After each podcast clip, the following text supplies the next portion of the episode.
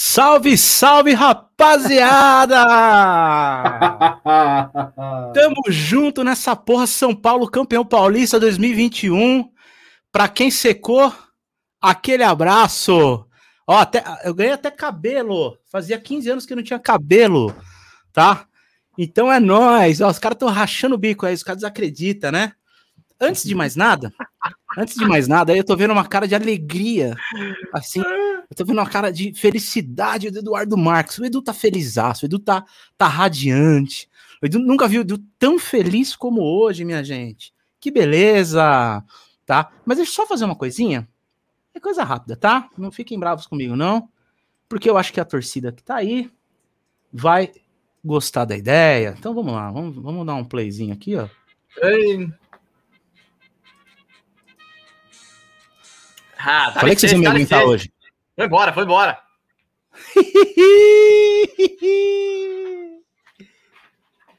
é nós, é nós. Bom, Felipe Valim de volta. Como é que você tá, meu velho? Fala, galera. Bom, acho que o que a gente pode exaltar hoje foi a foi a tática da diretoria do São Paulo em falar que o Paulista era mundial, né? A gente sabe que mundial Palmeiras não ganha, então parabéns aí. Ele voltou. Passando a bola agora para Bruno Valim, Bruno Valim direto da praia, o nosso Fiuk, dono do podcast aqui. Boa noite, rapaziada. Mais um. Tricolor. Mais um, é, faz 16 anos que não viu o primeiro, né, meu?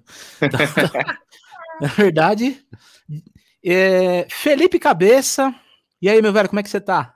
Oh, olá, galera das internet. Ó, acabei de tirar aqui da minha geladeira aqui, ó, o Paulista aqui, ó. Paulista acabou de chegar na minha geladeira. Tava guardado lá nove anos, ó, tá até estragado aqui, ó. Ó, venceu em 2015, tá? de tanto tempo, mas saiu da geladeira o Paulista e agora vocês podem usufruir desse título porque Gênio. mereceram em campo. André Dias, tá feliz com o seu time? Ah, mano, feliz pra caralho, né, cara? Porra, sai zica, sai aquele sapo enterrado que tá lá, mano. Maravilha. Caralho. Eduardo Marques, o nosso Zeca Pimenteira do meu podcast. Como é que você tá? Fala, rapaziada. Parabenizar a torcida São Paulina, o Crespo, e o principal deles, um dos principais aí, né? Que foi aí o Murici, cara.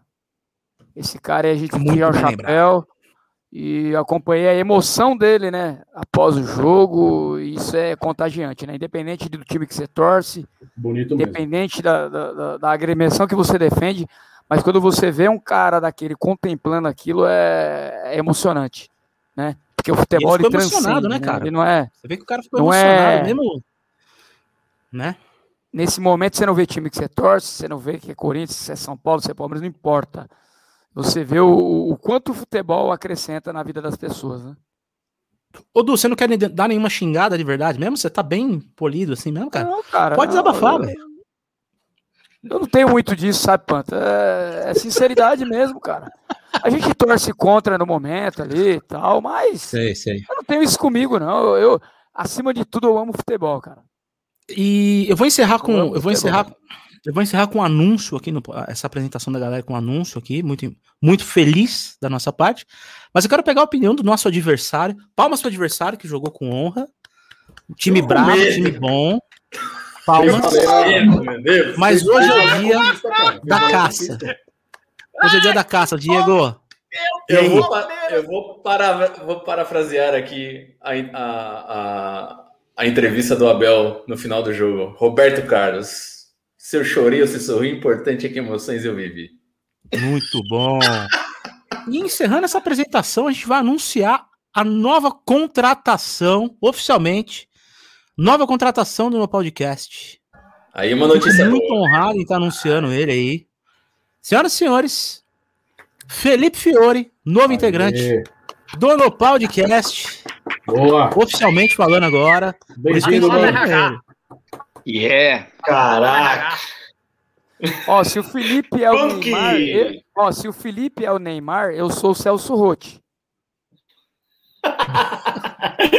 Isso. Vocês entenderam ou não? Antes do, antes do Celso Rotti do que o Dorival Júnior, né? Puta, eu prefiro o Dorival, mas tudo bem. Deixa eu falar uma coisa para vocês. Primeiramente, uma satisfação grande. Obrigado, Planta, pelo convite, a todos pela recepção. O do Marques aí, que dispensa comentários, sempre acreditou muito. É, vocês têm dois minutos rapidamente, só para eu poder fazer um breve comentário. Todo mundo sabe do meu, do meu time. E eu queria parabenizar um vencedor, meu. Um cara, um time vencedor, um time aguerrido, né? Um time que há muito tempo não ganha um título de, de expressão, né? Conta agora com, com um técnico que vem num crescimento grande dentro do, do cenário atual do futebol. Pensa de Milão, campeã italiana dessa temporada. Parabéns. Filha da mãe. Sabia, sabia que você estava caminhando para você chegar numa dessa aí. Eu, eu, falei, ele vai falar do Thiago Nunes, vai falar de qualquer outro, ele não vai falar do Crespo.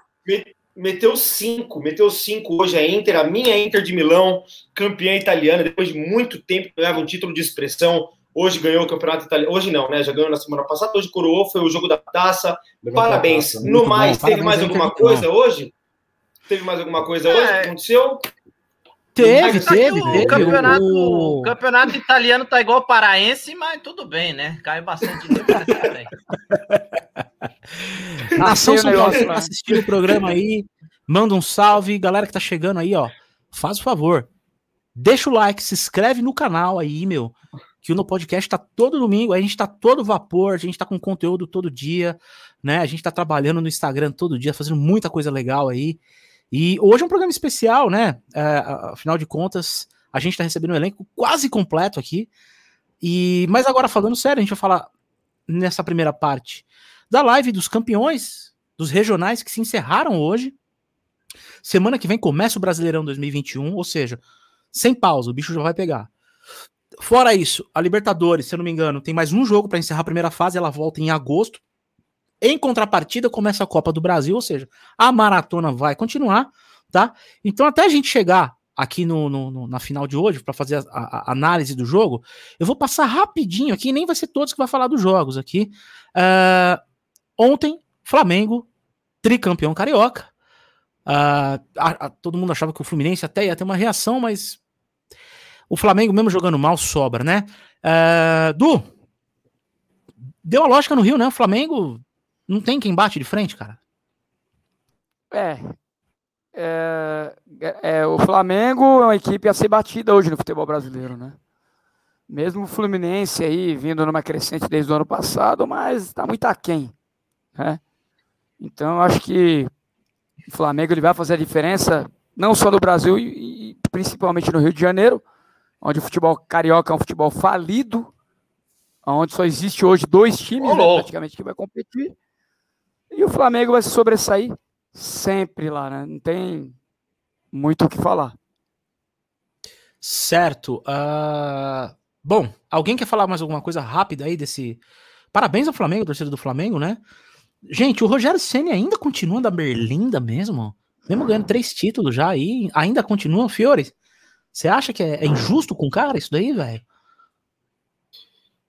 Cara, eu acho que o, o Rogério Senna ele, ele tem um, início de trabalho no, nos clubes é, com uma expectativa muito grande, né? Foi assim quando no São Paulo, no Fortaleza, a mesma coisa, e agora no Flamengo, com um elenco recheado de estrelas também, ele ainda vem sendo contestado. Um cara que pega uma, uma equipe em formação, pode não parecer, mas acho que a equipe do Flamengo vem em formação, a saída do, do técnico é, acabou as estruturas do, do Flamengo, né? desestruturando as estruturas é fantástico, mas acabou abalando um pouco as estruturas do Flamengo aí, e ele teve que arrumar a casa de certa forma. Né? Então acho que tem que ter um pouco mais de tempo. O futebol brasileiro é imediatista e resultadista. É, acho que o Rogério Senna é um técnico também em formação, só, só que assim, é, o Rogério Senna pode se dizer que ele é um universitário em Harvard, né? Ele está se formando lá com os melhores, né? Então, Sim. eu vejo que. Forjado a ferro e fogo logo de cara, né? É. Exatamente. Eu acho que ele tem potencial para crescimento, sim, e não tem porquê de pânico. O Flamengo ganhou tudo nos últimos cinco anos aí, quatro anos pelo menos, ganhando título ano sim, ano também. Então acho que precisa de um pouco de calma com o trabalho do Rogério aí. Boa, boa. Bom, no Sul, uh, deu o Grêmio no Grenal, né? Mais um dos, das dezenas de Grenais aí que rolou. Uh, deu a lógica, Andrew? É, o Internacional lá tá sendo, uns tempos para cá, tá sendo bastante freguês do Grêmio aí. Até num tempo atrás aí, o. Agora quebrou um pouco aí, porque teve vitória no meio do, do Internacional, acho que no brasileiro, alguma coisa assim. Mas estava 12, 13 jogos sem perder, o Grêmio sem perder pro Inter, entendeu? Empatando, empate e vitória. Empate era muito pouco e vitória muita. E, cara, é, o o Internacional estava tendo uns problemas ali com de adaptação do técnico, né? Aquela coisa toda. O, o Renato Gaúcho saiu, mas manteve o quem eu não lembro, é o Thiago Nunes que está agora, né, no time do Grêmio. Então o Thiago Nunes entrou agora. Exatamente. Acredito eu que está mantendo, tá mantendo a mantendo a o que o Renato vinha fazendo e chegou já o primeiro resultado aí no, no estadual deles lá que Vamos falar a verdade, que sempre é só Grêmio e Inter, não tem muito o que fazer, não. É, não tem. Lá, é lá é uma, um desnível, pior que o espanhol, né? O negócio é mais. Exatamente. É espanhol mais, que ontem teve título do Atlético de Madrid ainda, hein? É, maravilha. Então, parabéns aí ao Grêmio por mais um campeonato gaúcho. Uh, lá no, no Pernambucano deu Náutico, né, gente? Náutico, Náutico. desmancou esporte aí. Nos pênaltis, né? Nos pênaltis, que legal. Parabéns à torcida do Náutico aí, uma torcida muito fervorosa. Discutível, hein? Tor... Discutível. Teve Discutível, Filipinho? também. Discutível. Conta pra nós aí, o que, que, rolou? Teve um, um lance lá, é, um, um, gol é, validado pela arbitragem, gol do Náutico validado pela arbitragem, que resultou a ida para os pênaltis, né? Que até agora vem sendo questionado lá. Não está muito, muito claro o título do Náutico, não. Ah, é? Mas vai ter, você acha que vai ter virada, alguma coisa assim? Ah, dificilmente. Difícil, para né? decidir título assim, ainda mais lá, futebol pernambucano, a gente sabe como é que funciona a justiça desportiva no Brasil, né? Sim. Então acho que acho que não vai ter muito o que fazer, não. Mas parabéns ao Náutico, de qualquer forma. Tinha que tirar mesmo parabéns. a hegemonia do esporte, né? O Náutico há tanto tempo que não ganhava um título, né? E, e agora conseguiu ser, ser campeão Pernambucano estadual. O último grande feito do Náutico foi o jogo contra o Grêmio que acabou perdendo, né? Que foi a, a Batalha dos Aflitos. Dali para cá, nunca mais ouviu-se falar muito do, do time lá de Capibaribe. Que ex-artilheiro lá, hein? Boa. Vamos dar uma lidinha. Ô Zanelato, tem uma galera na audiência com a gente aí hoje, hein, meu? Tem uma galera na audiência hoje aí. O Camilão aí, ó. Camilão é camarada, o, o, o André. Gente boa. Parceiraço nosso aí. Por Pedro BGG, vamos São Paulo, tamo junto. Olha aí, hein? Saudações, esse eu vou ler. Esse eu vou ler. Saudações tricolores a todos. Eis aqui uma mãe feliz, finalmente. Muito bem, parabéns. Marido corintiano e filhos palmeirenses, chegou a minha vez. Olha, senhora é uma heroína. Canonizada. Você canonizada. Parabéns para a mamãe Zanelato, que está sempre aí acompanhando a gente. Parabéns. Finalmente, campeão da heroína. Para aguentar um marido corintiano e dois filhos palmeirenses, é uma heroína. Diga de palmas isso aí. O pior tá? de tudo, Pantar, você não sabe, é. minha mãe também se chama Rosângela, tem dois filhos corintianos e também é São Paulino. Olha aí, tá vendo? As Olha mães aí, sempre. Tá vendo? Mãe sabe o tá que fala, mãe sabe o é. que Mãe tão feliz hoje, hein? consciente. Entendam isso. Beto Moura, saudações aí. O Daniel Maranhão, São Paulo jogou o segundo tempo contra o Tigre e não contaram a ninguém, saiu a zica. Olha o Pedroso aí, ó. Pedroso muito feliz hoje, né, Pedroso? É, não veio os olhinhos hoje, né? Não Obrigado, cadê os olhinhos, né? É. Bom, Cleitão, tamo junto.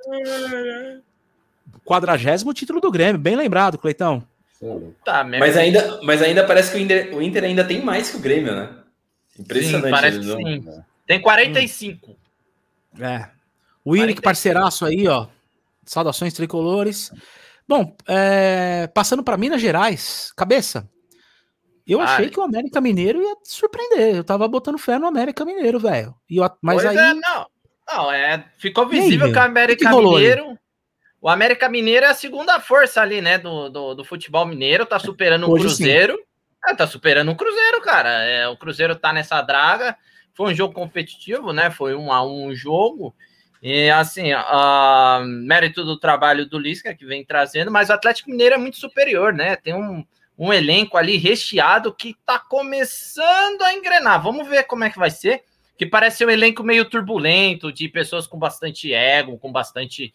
Além da técnica, uma personalidade difícil, porém tá encaixando. Não tá mal no grupo da Libertadores, acabou de ganhar o Campeonato Mineiro e eu lembro quando eu falei lá nas previsões da Libertadores, é um time imprevisível. Eu, eu ainda acho que continua imprevisível, mas está começando a encaixar.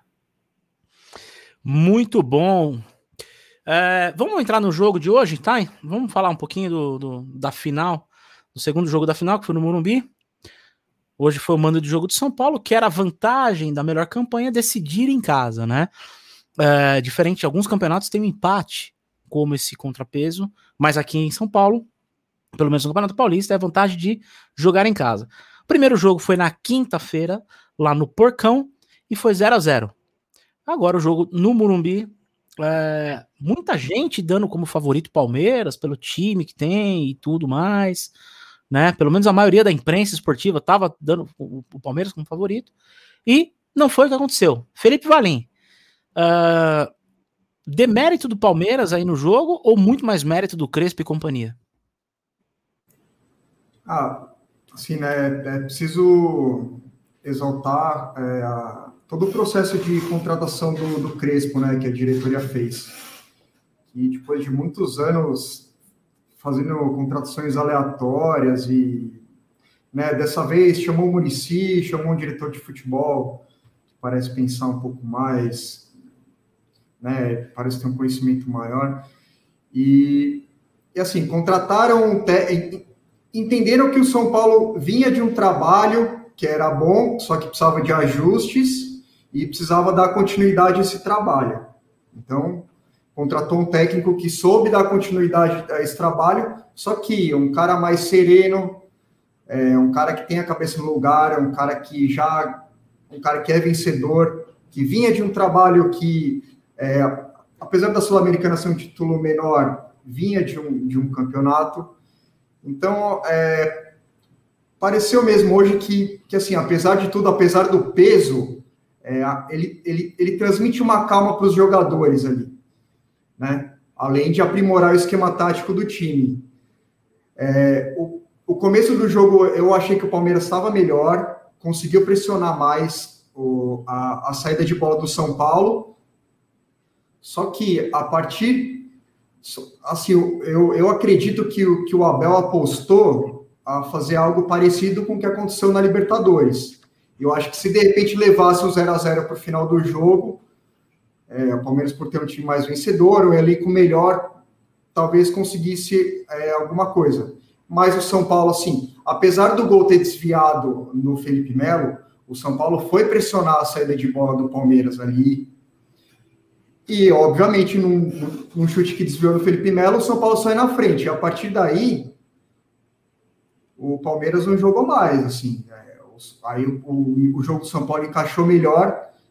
É, difícil, é, assim, claro que o, o, o Vitor Luiz, o lateral esquerdo do Palmeiras, ele, ele, ele ganhou a, a função dele no campo, assim, ele fez bons jogos, mas eu não sei se foi uma boa opção do, do, do Abel deixar ele hoje. Acho que o Vina ia, iria melhor. Sim. E, e também vale o destaque que o, que o Crespo no segundo tempo. Claro que assim, a, a substituição do Pablo para o Luciano já era programada. Nossa, ainda bem, né? Rodrigo, né? É. E o, Puta merda. E o Rodrigo Nestor entrou porque, porque o Luan sentiu, mas o Rodrigo Nestor entrou muito bem. O Rovas é, também entrou muito bem. O Rodrigo Nestor tem uma vantagem que ele passa melhor que o, que o Luan, mais leve, mais esguio, uh, co conduz melhor a bola. O Luan é mais quebrador, né? O Luan é mais. É mais é, foi ser, né? É claro, Mas, o Luan tava bem no jogo. Tava, tava bem, tava bem. Tava, ele não deixou o Veiga jogar de novo. Meu receio quando o Luan saiu é que logo nos o Veiga é um perigo. 10, 15 segundos fica um buraco ali no. Esse no Veiga, esse Veiga é um perigo, porque se deixar clarear pra bater, o cara finaliza pra caramba, velho. Pois é. E o Veiga finaliza, Luan, passa é, bem. É o cara é, é motorzinho ali. É um motorzinho. O, o Bruno Valim, responde a pergunta do Mil Ferreira aí, da audiência, meu parceiraço aí. Tá perguntando assim: esse título do tricolor é a volta do protagonismo ou é uma cortina de fumaça para a realidade desse time? O que, que, você acha? Eu acho que ainda não é a volta do protagonismo, tem times melhores, com melhor elenco. Só que dá um pouco mais de esperança, assim, porque antes era um time. Primeiro, as contratações que também que São Paulo fez foram muito boas, né? Acho que deu uma encorpada que o time não tinha é, no ano passado, por exemplo, que estava para ganhar o brasileiro acabou por não ter um elenco e nem alguém no banco né, estável o suficiente para manter a, a, distância que estava é, para continuar, né, para ganhar o título. Então acho que é isso, é um time mais estável, só que ainda não é, não tem um elenco tão bom quanto outros times. Eu acho que para o brasileiro, né, por estar tá mais estável até tem uma chance, mas eu não sei se, se tem se tem bala para Libertadores ou Copa do Brasil, ou, enfim, todos Eduardo esses Marques, aí. Essa pergunta do Camilo, o que, que você acha, Du? Então, eu concordo com o Bruno, cara, porque assim, o São Paulo, é, ele saiu de uma pressão muito grande, e muito tempo sem ganhar títulos, né? Eu não acredito que volta ao protagonismo, mas eu, eu acredito que vai dar mais confiança, né?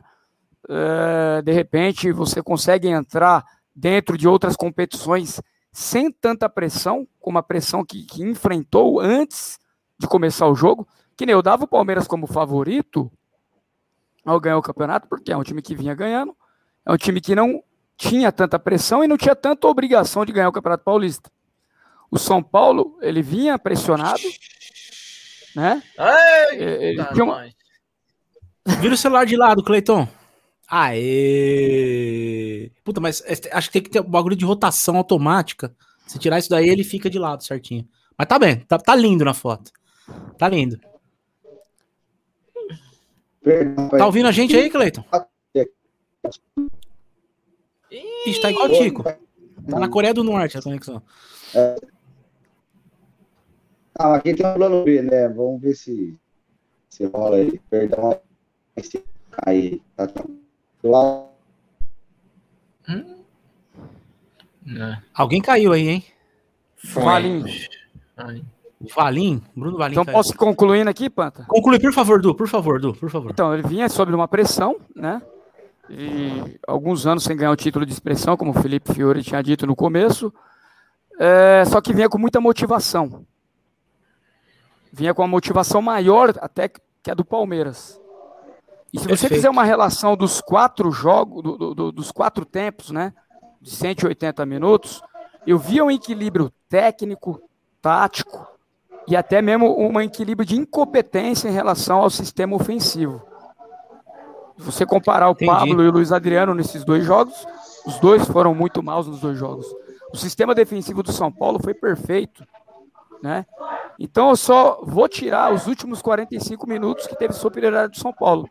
Boa, foi quando o São Paulo boa. conseguiu desenvolver, foi quando o São Paulo foi letal, e foi o momento ali que o Gustavo Gomes e, e a defesa do São Paulo, do Palmeiras, não mostrou tanta consistência. Vou destacar o sistema defensivo do São Paulo, vamos, foi perfeito. Vamos bater palma, vamos bater palma aqui, ó. Vamos bater palma. Que piada nova, que piada inédita, hein, Daniel? Você é o bichão mesmo, hein, meu? Caramba! Não, tem uma outra dele aqui, ó. Ah, essa. Oh, que isso? É praticamente oh! um humorista profissional. Seu bichão, mano. Parabéns. Parabéns, Olha. hein, amigão? Ai, Parabéns, ai, meu truta. Sua piada é uma bosta e sua cara também é outra bosta, mano. Vou te mandar esse paulista aqui que você merece. Uma é.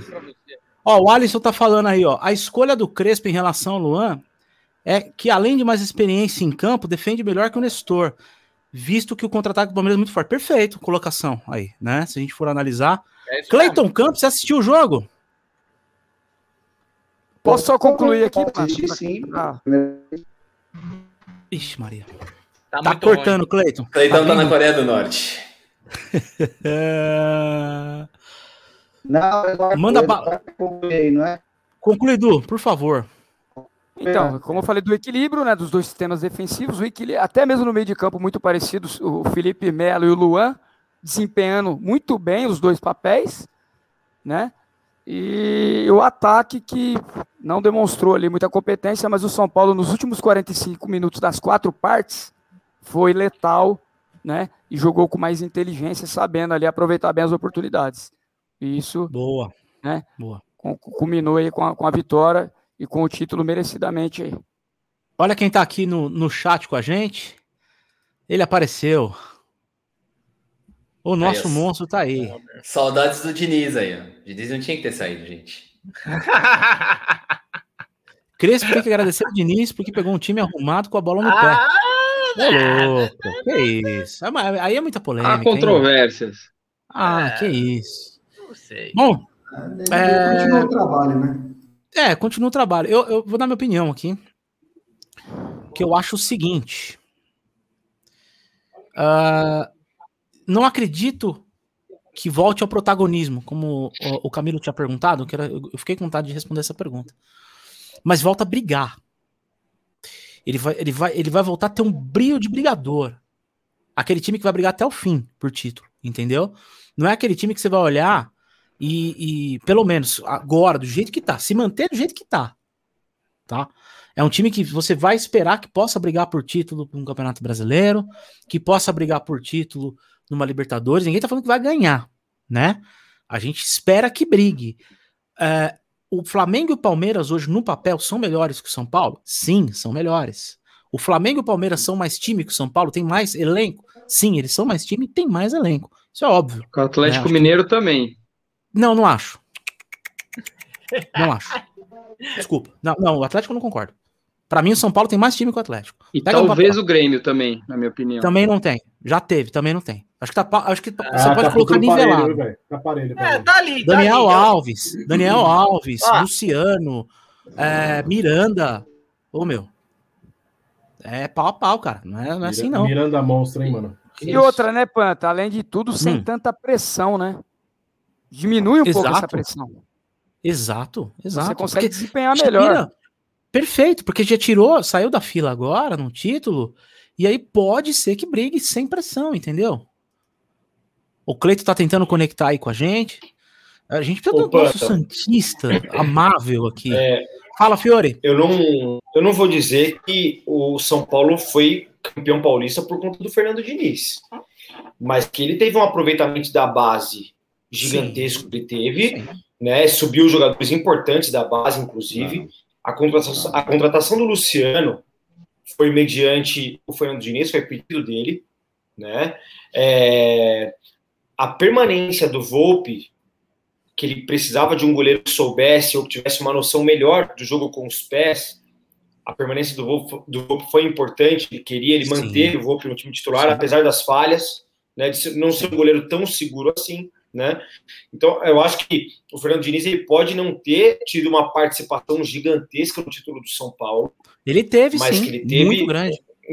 eu acho que ele teve um, ele teve um, um start muito importante quando ele começou a aproveitar e principalmente fazer com que a base do São Paulo fosse utilizada a como há muito tempo não se via e Sim. deixar com que as posições fossem mais versáteis também. Então o Gabriel Sara, por exemplo, né, que todo mundo falou mal pra caramba do moleque Voltou a jogar bem, né? durante alguns jogos, voltou a jogar Voltou bola e outra. É um cara que assim, é, se jogar ele pela ponta, ele joga pela ponta. Se conseguir colocar ele mais centralizado, ele coloca mais centralizado, jogando inclusive defensivamente também. Eu acho um jogador versátil, moderno, é um cara interessante de se analisar. E esse rapaz que fez gol bate bem na bola, né? Tem uma boa técnica. Bate bem na né? bola, tem noção, meteu bola na trave no jogo passado, contra o Palmeiras mesmo. Mano, Meteu bola na trave. Mas Né? então não ia O- pegar, não. Hoje, o próprio, o próprio não pegaria. O Luan, hoje, que fez o gol, o gol que a bola desviou no Felipe Melo também, um jogador que o próprio Abel, Bom. também no jogo passado, elogiou, Elogiou, pela né? raça, pela, pela virilidade, Falou, "Fera, pela forma que Você corre muito. corria. Eu É. fiquei cansado de, de te ver correndo, ou seja, tem Exatamente. participação, né? Eu acho que dessa forma, a- o próprio Daniel Alves, que muitos falavam, né? Ah, o Daniel Alves não pode ser o cara. Eu realmente acho que o Daniel Alves é, ele é bom jogador, bom jogador, ponto. Ponto. Não vejo o Daniel Alves como um jogador extraordinário. Eu acho que ele é extremamente vitorioso e coerente dentro de campo. Um cara muito obediente taticamente. Eu não vejo ele como um cara extraordinário, um, um- um exímio, é, habilidoso, atleta fantástico, nada disso. Mas eu acho ele um cara muito obediente, taticamente e tudo mais. Um cara importante pela liderança. E tem algo a acrescentar vai você, me- Fiore? Pode falar, pode falar. Você falou, você falou do Diniz, eu concordo plenamente. O Diniz foi fundamental para esse título, principalmente quando ele levou o Tietchan embora. Cara, ele foi uma peça importantíssima para o título de São Paulo. Ele Cuca. tirou o Tietchan o do Cuca. time. Cara, isso para mim é- foi uma parcela enorme. Ah, né? meu Deus. O- E, e aí, para tentar, é óbvio, né, deixar essa, essa- esse contexto mais romântico aí da história, é, o Daniel Alves, pela primeira vez, transformou um time. Ele, ele conseguiu ser campeão com um time médio para alto. O time do São Paulo não é um time espetacular. É um time Sim, fantástico. concordo O Daniel, só você, o Daniel Alves só foi campeão em time gigantesco, onde ele era uma peça atual, né? No mais, ele nunca foi protagonista de nada, né? Ele sempre foi um cara que compôs muito bem o elenco. O Barcelona era Messi mais 10, sempre foi. O Paris Saint-Germain Pipocou pra caramba em Copa do. Mundo, né? Em seleção brasileira. Sempre pipocou, né? É. Falar a verdade. Pela, Sempre. pela seleção brasileira. Copa do Mundo. Pela seleção brasileira. Copa do Mundo. Pela seleção brasileira, eu lembro um ponto importante do Daniel Alves, que é a falta contra a África do Sul, que ele fez o gol e levou para prorrogação, não foi isso? E a boa Copa Sim, América que ele que- fez. A última boa Copa América. Só. Eu acho, gente, desculpa interromper, mas eu acho que agora vai. Temos um monstro. Hoje no podcast não é mais o mesmo sem esse cara. Cleiton Campos, vulgo, o Japa está entre nós. Ô, E aí, rapazi- rapaziada Aê. linda. Boa noite, primeiramente. Ah, agora ele Segundo, segundo, perdão aí pelas falhas técnicas aqui do Wi-Fi em casa. Agora acho que eu resolvi a parada aqui. Eu acho Tá que agora bonito, tá né? digno de eu participar aí do no- mais um no podcast. Boa Tá noite, bonito hoje a Fê mesa, hein? Oi? Tá, tá bonita a mesa hoje, né? Você vê. Ô, tá Aquela linda, de mano. família de fim de ano, né?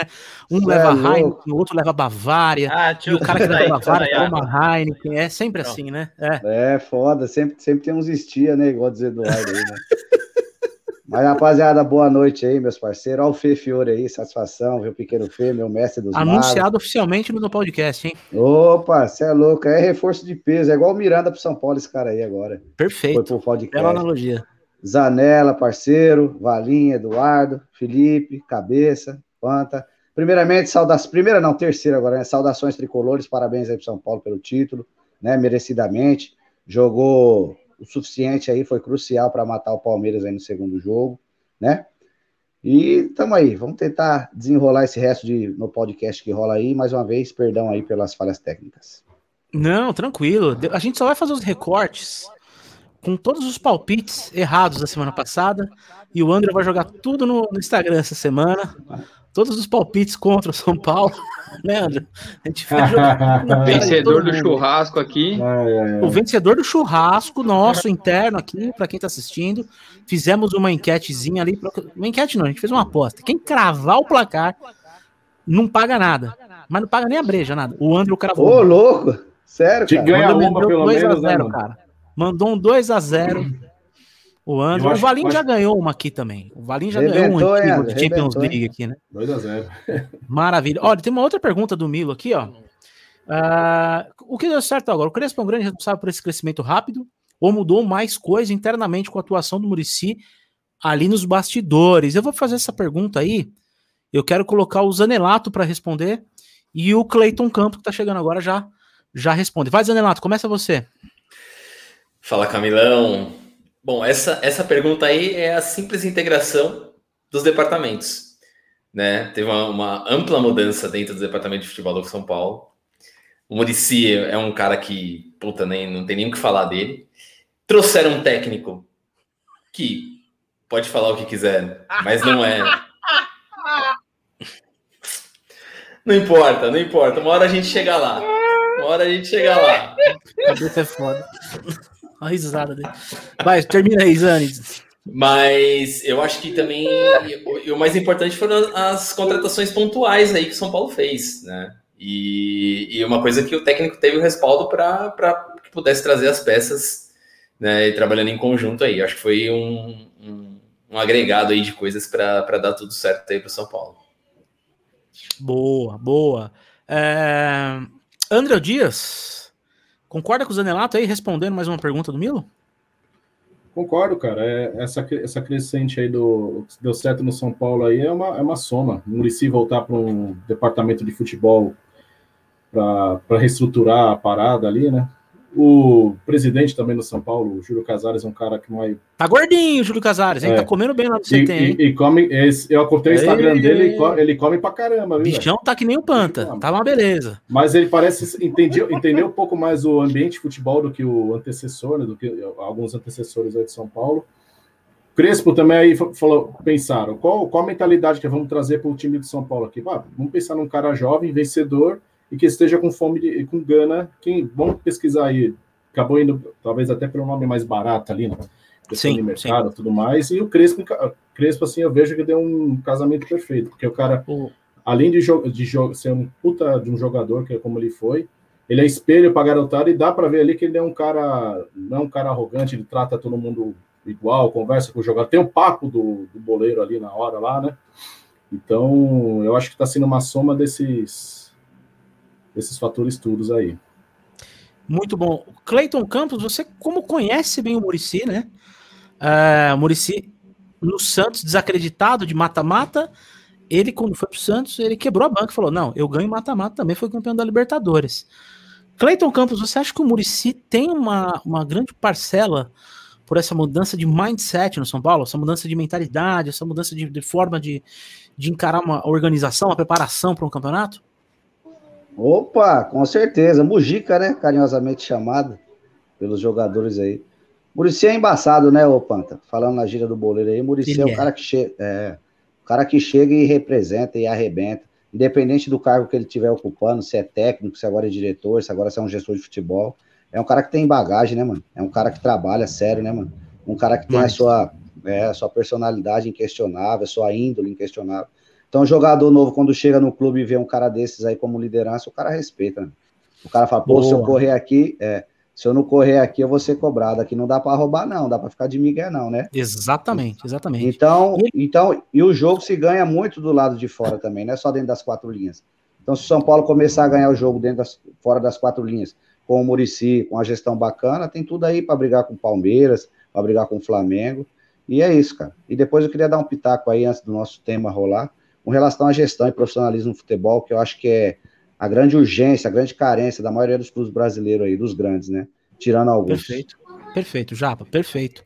É, Daniel Jorge aí, ó, mais um São Paulino na área aí, meu parceiro. Vou fazer um anúncio para quem é músico e está acompanhando a live. A, a live de segunda-feira vai ser um especial com o Daniel no meu canal, falando de baixo junto com teclado, como construir músicas e arranjos, baixo e teclado, Daniel, meu Essa parceiro. Essa vai Eita, ser boa demais nós. essa live. Sim, hein? Vocês vão assistir essa live. Fala hein? que nós está desafinado. Exatamente, exatamente. Ué. Eu sei, eu tô acostumado com ele. Referência para mim no teclado, referência para mim no teclado é o Laírton, ô, ô Panta. Desculpa aí, viu, cara. Ângelo. Laírton. Frank Aguiar, pode crer, mano. Já pensou? Hum.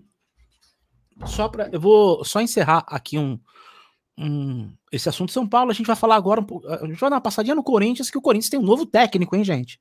Corinthians tem um novo é. técnico, Silvinho, fechou hoje com o Corinthians, a gente vai falar disso, eu vou passar pro Fiore, vou passar pro, pro Cabeça e pro Du, é, mas só encerrando sobre esse assunto do, do Murici, é, é o seguinte, ele é o maior São Paulino vivo hoje, né? Fala, Valim. Só é, é rápido, desculpa te cortar, Panta. É, só, eu só queria colocar duas coisas também, assim, né? É, não, um, não, não dá para dizer ainda que o trabalho do Crespo deu certo, ele é promissor. E claro que ganhar o Paulista é muito bom, mas também é, a gente precisa analisar com muita calma, se, é, porque assim, é, esse campeonato paulista pode custar a liderança na Libertadores, né? E também pode custar a preparação física do elenco, né? Então, assim, é muito bom ganhar título, mas é sempre bom pensar que o, o tamanho desse título a gente só vai conseguir entender ele no final da temporada, né? Então, assim, Sim. e assim, mesmo se o Crespo não tivesse ganho o título hoje, é necessário dizer que o trabalho continua sendo bom e promissor. Né? Sim, perfeito, perfeito. É, vamos falar então dessa contratação do Silvinho. O, o, eu queria começar com o Eduardo Marques. O Edu, a gente estava conversando em off lá no nosso grupo. O Edu colocou muito bem uh, algumas palavras em relação ao Silvinho. Eu achei animal, achei muito bom. Achei que ficou melhor do que se tivesse uh, chamado os caras que estavam tentando, que é caro e não ia dar resultado. Du, começa aí falando dessa contratação do Silvinho. É, alguns programas atrás eh, nós falamos sobre treinadores, né? Treinadores estrangeiros, treinadores brasileiros, e falamos de uma dificuldade que tem em relação aos técnicos brasileiros, que hoje vem acontecendo, né? Estão formando técnicos. Antigamente não se formava técnico. O cara ele ia compartilhar a experiência que ele tinha dentro de campo e já saía para dirigir. E, e é, eu vejo o Silvinho como o melhor das opções que estava disponível aí. Por quê? Porque ele é um cara que ele já teve uma referência ali com o Tite na seleção brasileira. Ele tem uma bagagem ali do futebol europeu, buscando informações, estudando, se preparando. Então, quando o cara se prepara, futuramente ele vai desempenhar um grande trabalho. Se trata de um grande desafio. Só que aí o X da questão, ele vai ter chance, ele vai ter tempo, ele vai ter oportunidade para desempenhar o trabalho dele, ele vai ter respaldo. Entendeu? Aí que é o X é, da questão. Vem com uma bagagem nova, né? O cara vem da Europa, o cara tá sei lá, mais de 10 anos trata, lá. Se trata de um cara, assim, ele não tem tanta bagagem como treinador, mas é um cara que vem buscando e vem se capacitando para poder reproduzir o melhor. Então, é, esse é o problema, né? Será que ele vai ter esse respaldo no Corinthians para tentar desempenhar o, o, trabalho dele com segurança? Porque o Sim. Corinthians está cheio de problemas, tanto dentro de campo como fora de campo. Então, a direção que está trazendo tem que entender que ele está ali no meio de muitos problemas para ser solucionados. Perfeito. Fiore, o que, que, você achou do Silvinho chegando no Parque São Jorge? Cara, eu queria falar de uma forma mais entusiasmada, mas eu acho ele mediano. É... Seria a minha última opção como treinador, sinceramente.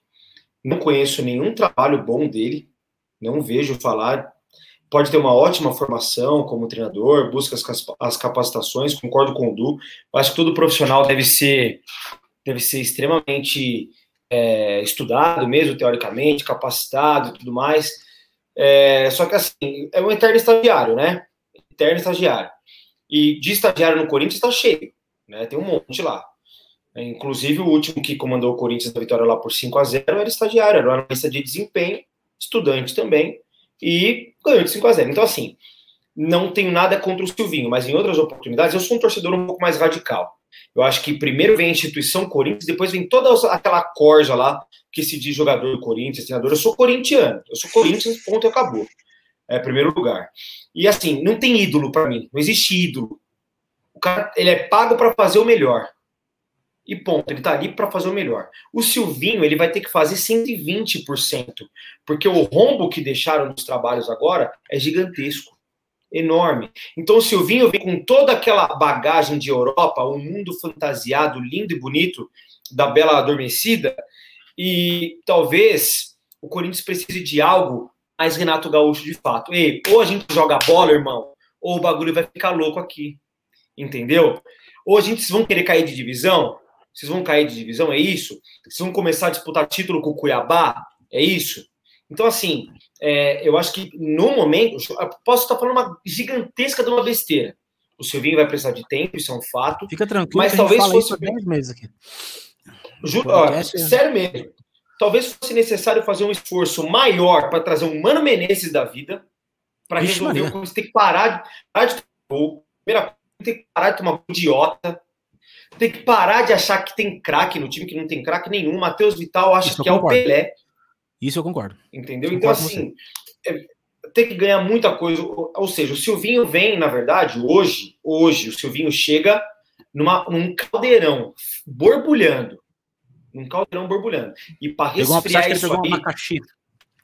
Nossa, meu, na boa, o Silvinho, ele tava, ele tava. Meu, pensa bem, o cara largou Europa, ganhando em euro, falando três, quatro línguas de forma fluente, que ele fala espanhol bem, ele fala francês bem, ele fala inglês bem, né? É, num país do mundo para aceitar um desafio que para gente, vamos, vamos colocar sinceramente hoje, o Corinthians é a terceira força do futebol paulista.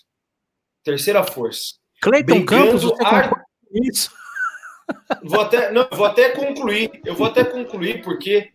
Vou deixa, até concluir. Deixa, deixa o Fê soltar as mágoas. Deixa o Fê soltar as mágoas. Brigando arduamente, brigando arduamente com o Santos, como as duas. Alguém tem que ser o quarto, né? A quarta força de São Paulo. Concordo, concordo, Infeliz, concordo. Infelizmente, hoje a gente vê quem chegou mais longe no Paulista, né?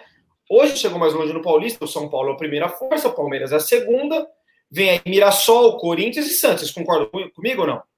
Se Foi o Bragantino no acho que o né? Independente é, da derrota do Palmeiras, é em primeiro ainda.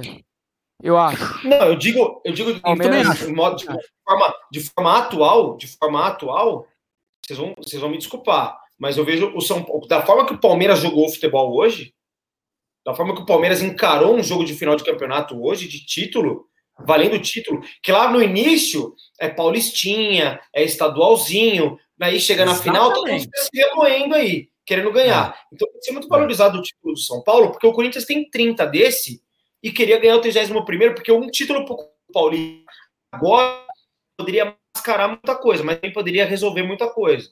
Não, mas é, é, é um mêsinho de salário, né, meu? Você paga pros caras dois meses, dependendo. Se é um clube do interior, paga quatro meses de salário. Pega três meses de salário Exatamente. Entendeu? Foi, quanto que foi? 3 milhões e 500 o prêmio?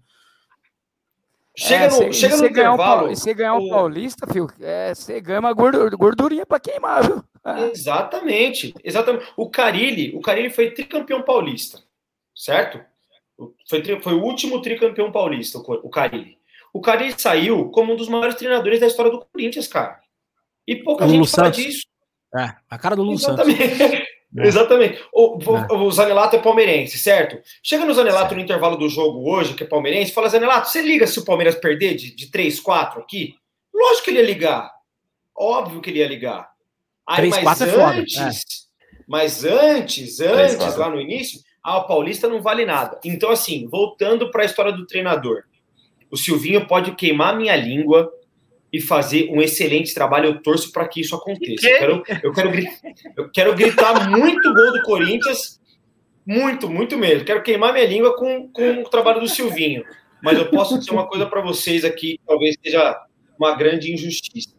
O Silvinho não é a solução para o Corinthians, na minha opinião. Felipe, na minha certo. opinião. Felipe, Desculpa, posso, posso só fazer uma pergunta para você, para o Edu? Manda, Valim. Por favor, por favor, Valim. É, você... o... Ele está voltando, viu, gente? Ele está voltando. É anúncio oficial, sim. Ele está voltando. Tava no DM. Eu, eu entendo com ele em off, mas ele está voltando. Vai, Valim. É, Vem o, o ódio, Valim, ele surge. É, agora, sim, se, se, se, fosse no, no, no, São Paulo, eu ia ficar meio puto também, mas é, eu, eu queria saber como eles entendem isso, né? Que eles sabem muito mais de Corinthians. É.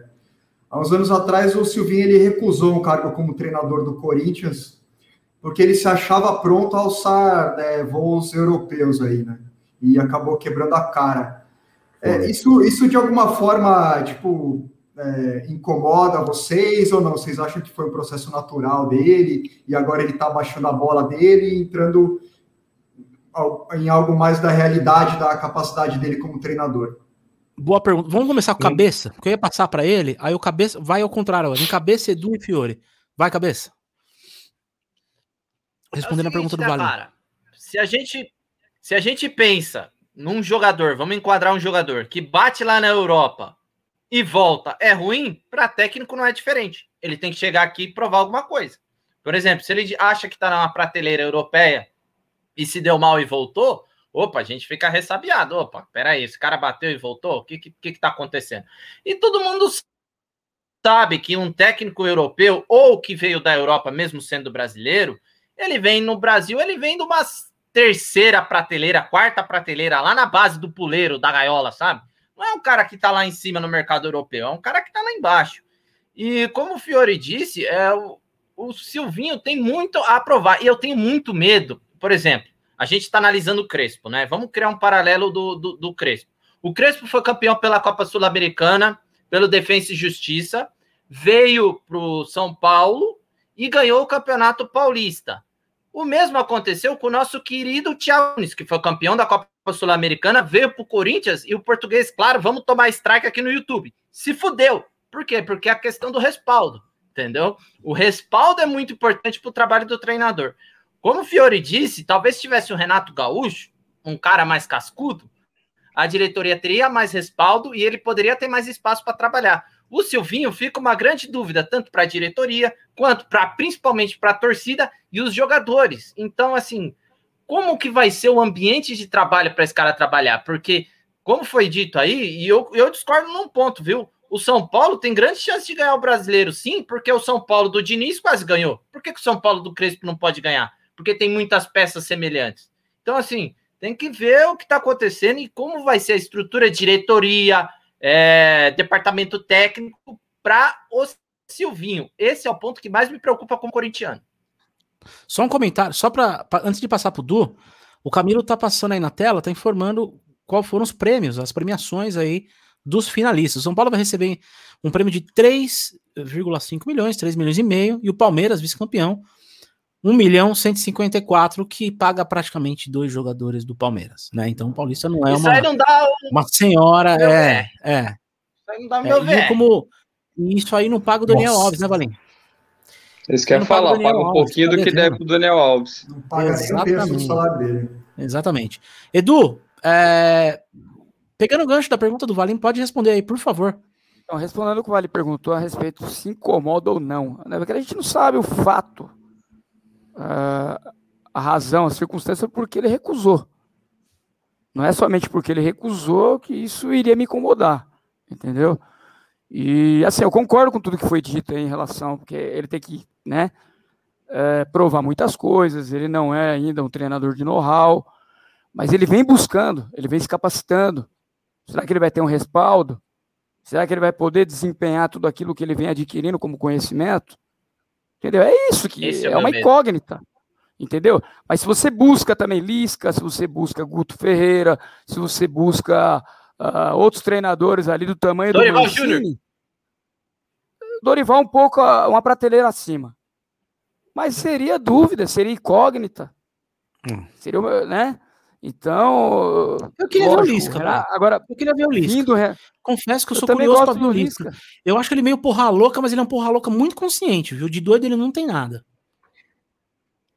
Então, e é dessa forma, né? Agora, logicamente, eu gostaria de ver o Renato Gaúcho? Com certeza. Porra! Com certeza. É um cara que, que ia chegar lá ia movimentar. Né? Mas infelizmente eu não sei se foi a questão é. financeira que, que, que, que, pesou, ou se foi a questão familiar, como ele havia dito, né? ou se de repente ele pipocou mesmo de trabalhar em São Paulo, porque a cobrança aqui é grande. Não tem esse negócio, ah, vai jogar lá em Itu, ah, vou mandar o auxiliar. Não. Aqui no Corinthians não é dessa forma. Em São Paulo não é dessa forma.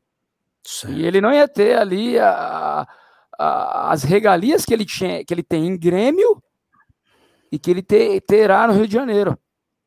Até mesmo, né? Porra, até aqui, Daniel. É, uma coisa que eu não achei legal, eu não sei até que ponto eu vou estar certo em relação a isso, mas ele jogou uma puta de uma pressão em cima do Rogério Senna e ficando aí com esse negócio.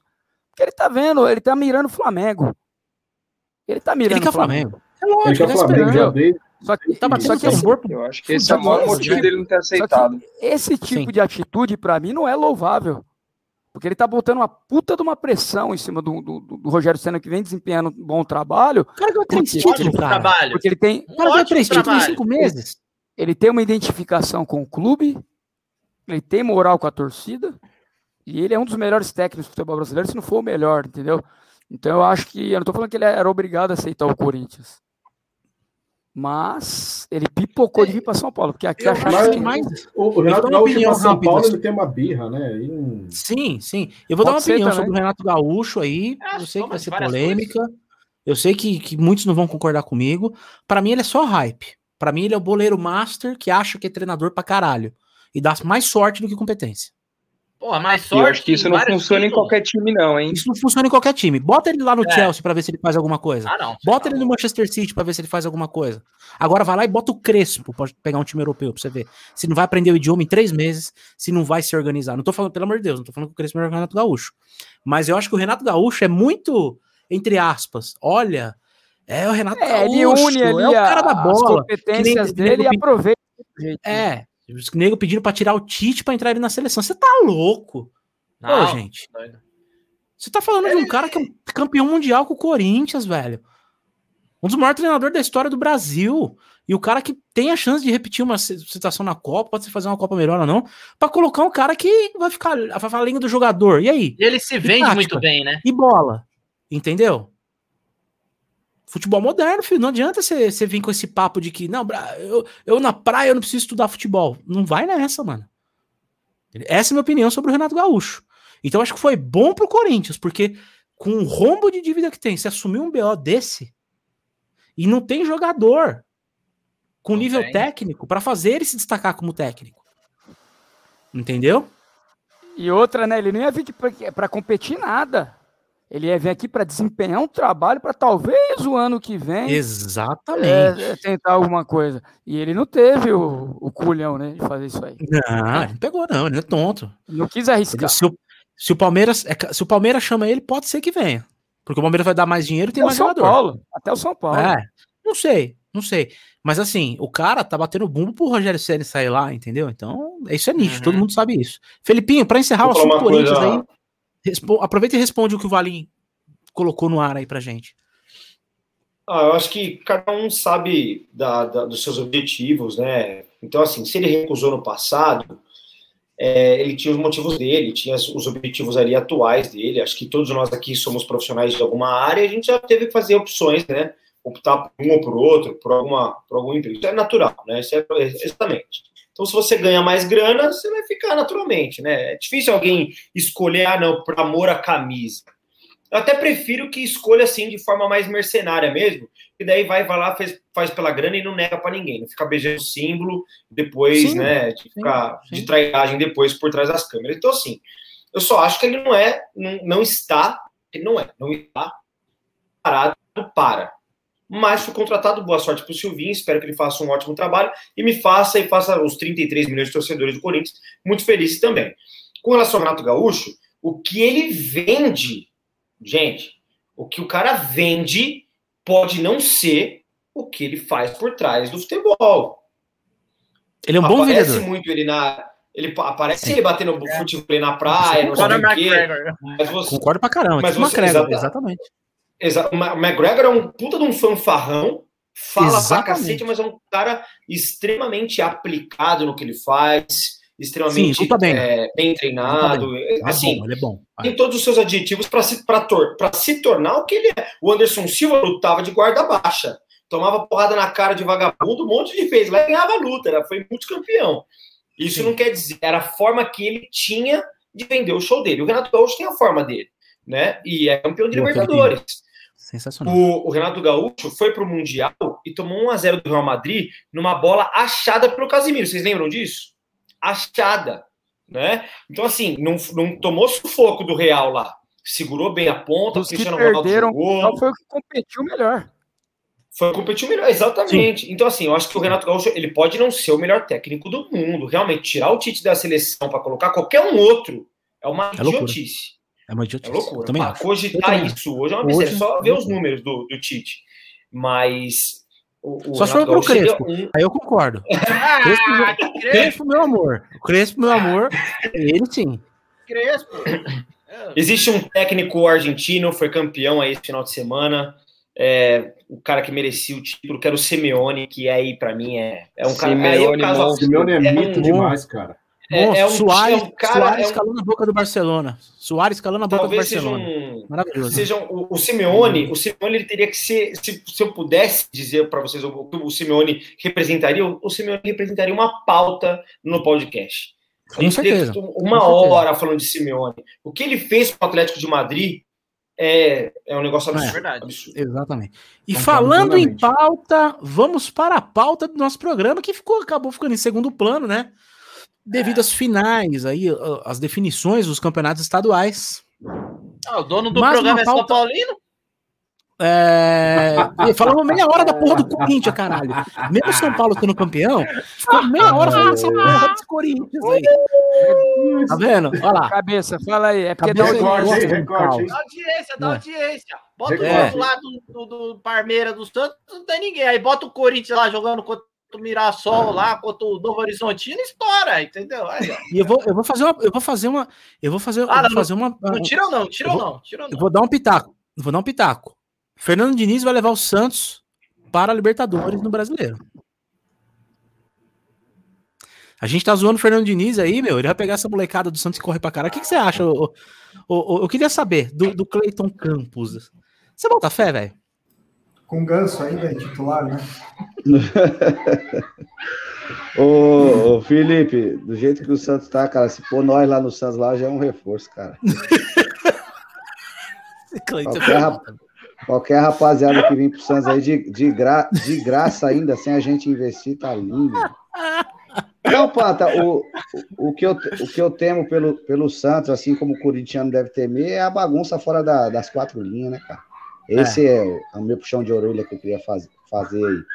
Porque a gente vê o, o Palmeiras, a gente sempre chegando, não interessa que perdeu o título paulista hoje, mas o Palmeiras é a primeira força do futebol paulista há uns dois ah, anos aí. Eu também acho. Palmeiras, acho é. Palmeiras chega forte em qualquer competição. Tanto é que o Palmeiras perdeu o quê? Ah, perdeu três vezes aí, três. Mas o Palmeiras tá na sexta final em menos de um ano, pô. Ô, o Palmeiras deu o no Brasil. Sabe por quê, parceiro? Sabe por quê, malandro? Porque os caras lá do lado de fora levam futebol a sério. Futebol não dá para empurrar com a barriga igual os dirigentes da década de 80, de 90, não, malandro. Exatamente. Tem que ter gestão. O único dia da minha vida que eu torço pro Palmeiras e o Palmeiras vai lá e perde a final do campeonato. O único dia da minha eu vida que eu torci pro Palmeiras. Não é só você, não. Todos os corintianos do, do podcast inteiro tava tudo torcendo pra porra do Palmeiras, Bem, que eu tô ligado. Você, o Edu, o Pedro Pedroso, o Diego Araújo, tá todo mundo torcendo. O Edu acho que não tava, não, hein? O Edu tava torcendo pro Palmeiras pra caramba, que eu tô ligado. Ah, mas o programa passado ele falou, né? Não. O Brasil tava torcendo pro Palmeiras. Então. Fica na fila pra ver. Fica na fila. Aí, o... né? aí os caras, aí os caras falam, é. Aí os caras falam que dá para empurrar o futebol na malandragem, dá para empurrar o futebol com um sem vergonhice, igual na, os diretores da década de 80, no meados dos anos 90, não dá, malandro. Se não for profissional lá para gerir, para administrar a parada séria, a conta chega. E o que, que é a conta ah. chegar? Você não brigar mais por título, você Exato. ficar sendo, é, ei, você ficar tomando não de técnico, tá entendendo? Assim como o Corinthians tomou, como o Santos toma, entendeu? Tomar não de jogador, ser difícil para você tirar jogador do time do interior, porque o cara não tem a certeza se vai receber ou não. Onde que o Cruzeiro então, tá hoje, né? É, então tem que, tem, tem que parar, tem que parar com essa parada aí de que só a camisa, só o time, só a instituição vai conseguir. A solução pro Santos está aqui, ó, que nem o Camilo falou. Paulo Henrique De Bruyne, vai descer a serra e vai mudar a história. O, agora, volta, voltando a perguntar lá, ô Panta, desculpa o desabafo aí, voltando à pergunta que você fez do Diniz aí. O Diniz gosta muito dele, né? Trabalhou com ele no Fluminense lá e tal, e o de pro Santos eu acho que não vai ter muito custo porque o salário dele é alto e o Fluminense não quer pagar um salário alto para um jogador que não está tá no banco de reserva. E servir para o Santos sem custo, cara, custa nada. Falar para você que eu apostaria minhas fichas nele hoje, em dia, não. Porque dificilmente eu vou ter aquele ganso de 2010, 2011. Mas, cara, em terra de cego, malandro, o que chegar para a gente aí ajuda. E Libertadores, o Santos pode, pode ser que não pegue, não, cara. Acho que a realidade do Santos é outra. É, Só é, que. Vai ser difícil. É, Mas eu acho que, que quem tá em mais maus lençóis em Libertadores é o Fluminense, que vai pegar o River completo lá. É, tá? O Fluminense corre sério risco de ficar de fora. E Gente, só para terminar aí, é, só para terminar, minha franja tá mais bonita que a do Bruno hoje, hein, mano? Ah, pelo amor de Deus. Você é um cara tá bonito. O Bruno tá com o cabelo de água de mar. Hoje tá, não, tá sempre. Oh, a sua beleza. A, a, sua beleza, a sua, o Cleiton, o Cleiton Campos, a sua beleza tailandesa aqui. Aqui é, é, é, é, uma raridade aqui no programa, cara. Ai, é dá pra ver a gaiola de galinha no ombro aqui. O cara, cara é exótico, né, Panta? O cara é exótico. O cara é exótico. Singapura, Panta. Singapura. É lá que tá a internet do Tico. Só que tá mais pra é, cima, na Coreia do Norte. Bom, gente, vamos entrar na pauta aqui que foi genialmente sugerida pelo nosso rei das pautas, King of the Pautas, Eduardo Marques. Uh, o, o, Edu ele colocou aqui a questão do ele colocou três pautas como sugestão muito interessantes aqui. Que é o. Uma é talento. Talento versus treino de forma mais grossa, que é o título aqui, foi o cabeça que colocou. Mas dá para entrar com tópicos aqui é, inclusive que o, o, o, a gente estava conversando para fazer a pauta, eu e o Diego Zanelato, não sei se ele fez a pauta, ele não mandou o link para mim, eu tô até agora aqui esperando. Eu não tô sabendo não, e, não chegou, para mim é, chegou. Eu não vi nada até agora, mas eu tô esperando aqui, tô rendido. Tá na pasta, tá na pasta. Não, beleza, tá na pasta. A pasta tem nove, a, a, pasta tem 152 quilômetros, mas tudo bem, eu vou lá e, e procuro aqui no meio da apresentação. É, tá é, só mandar o link, exatamente. É.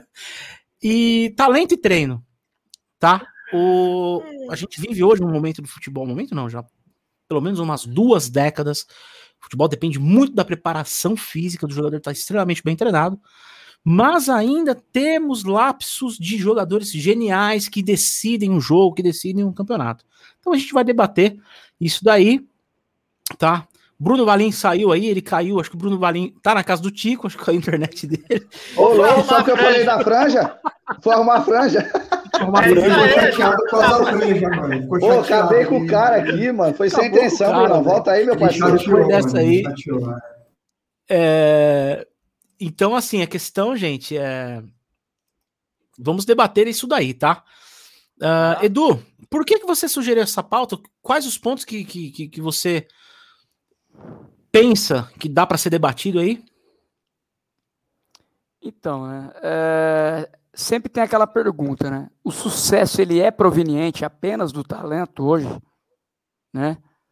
E logicamente que existem alguns requisitos importantes aí para o atleta ser bem sucedido ou não. Aqui na mesa hoje tem dois educadores físicos, né? Nós sabemos, né, Felipe, de todas as capacidades que são importantes para o atleta ele ser um atleta potente, um atleta forte, né, um atleta que consiga ali, né, explorar cada dia mais do seu talento. Eu não acredito que o talento ele seja proveniente apenas do sucesso. Apenas o talento é capaz hoje de fazer a diferença. Até porque é inevitável a gente falar de Cristiano Ronaldo.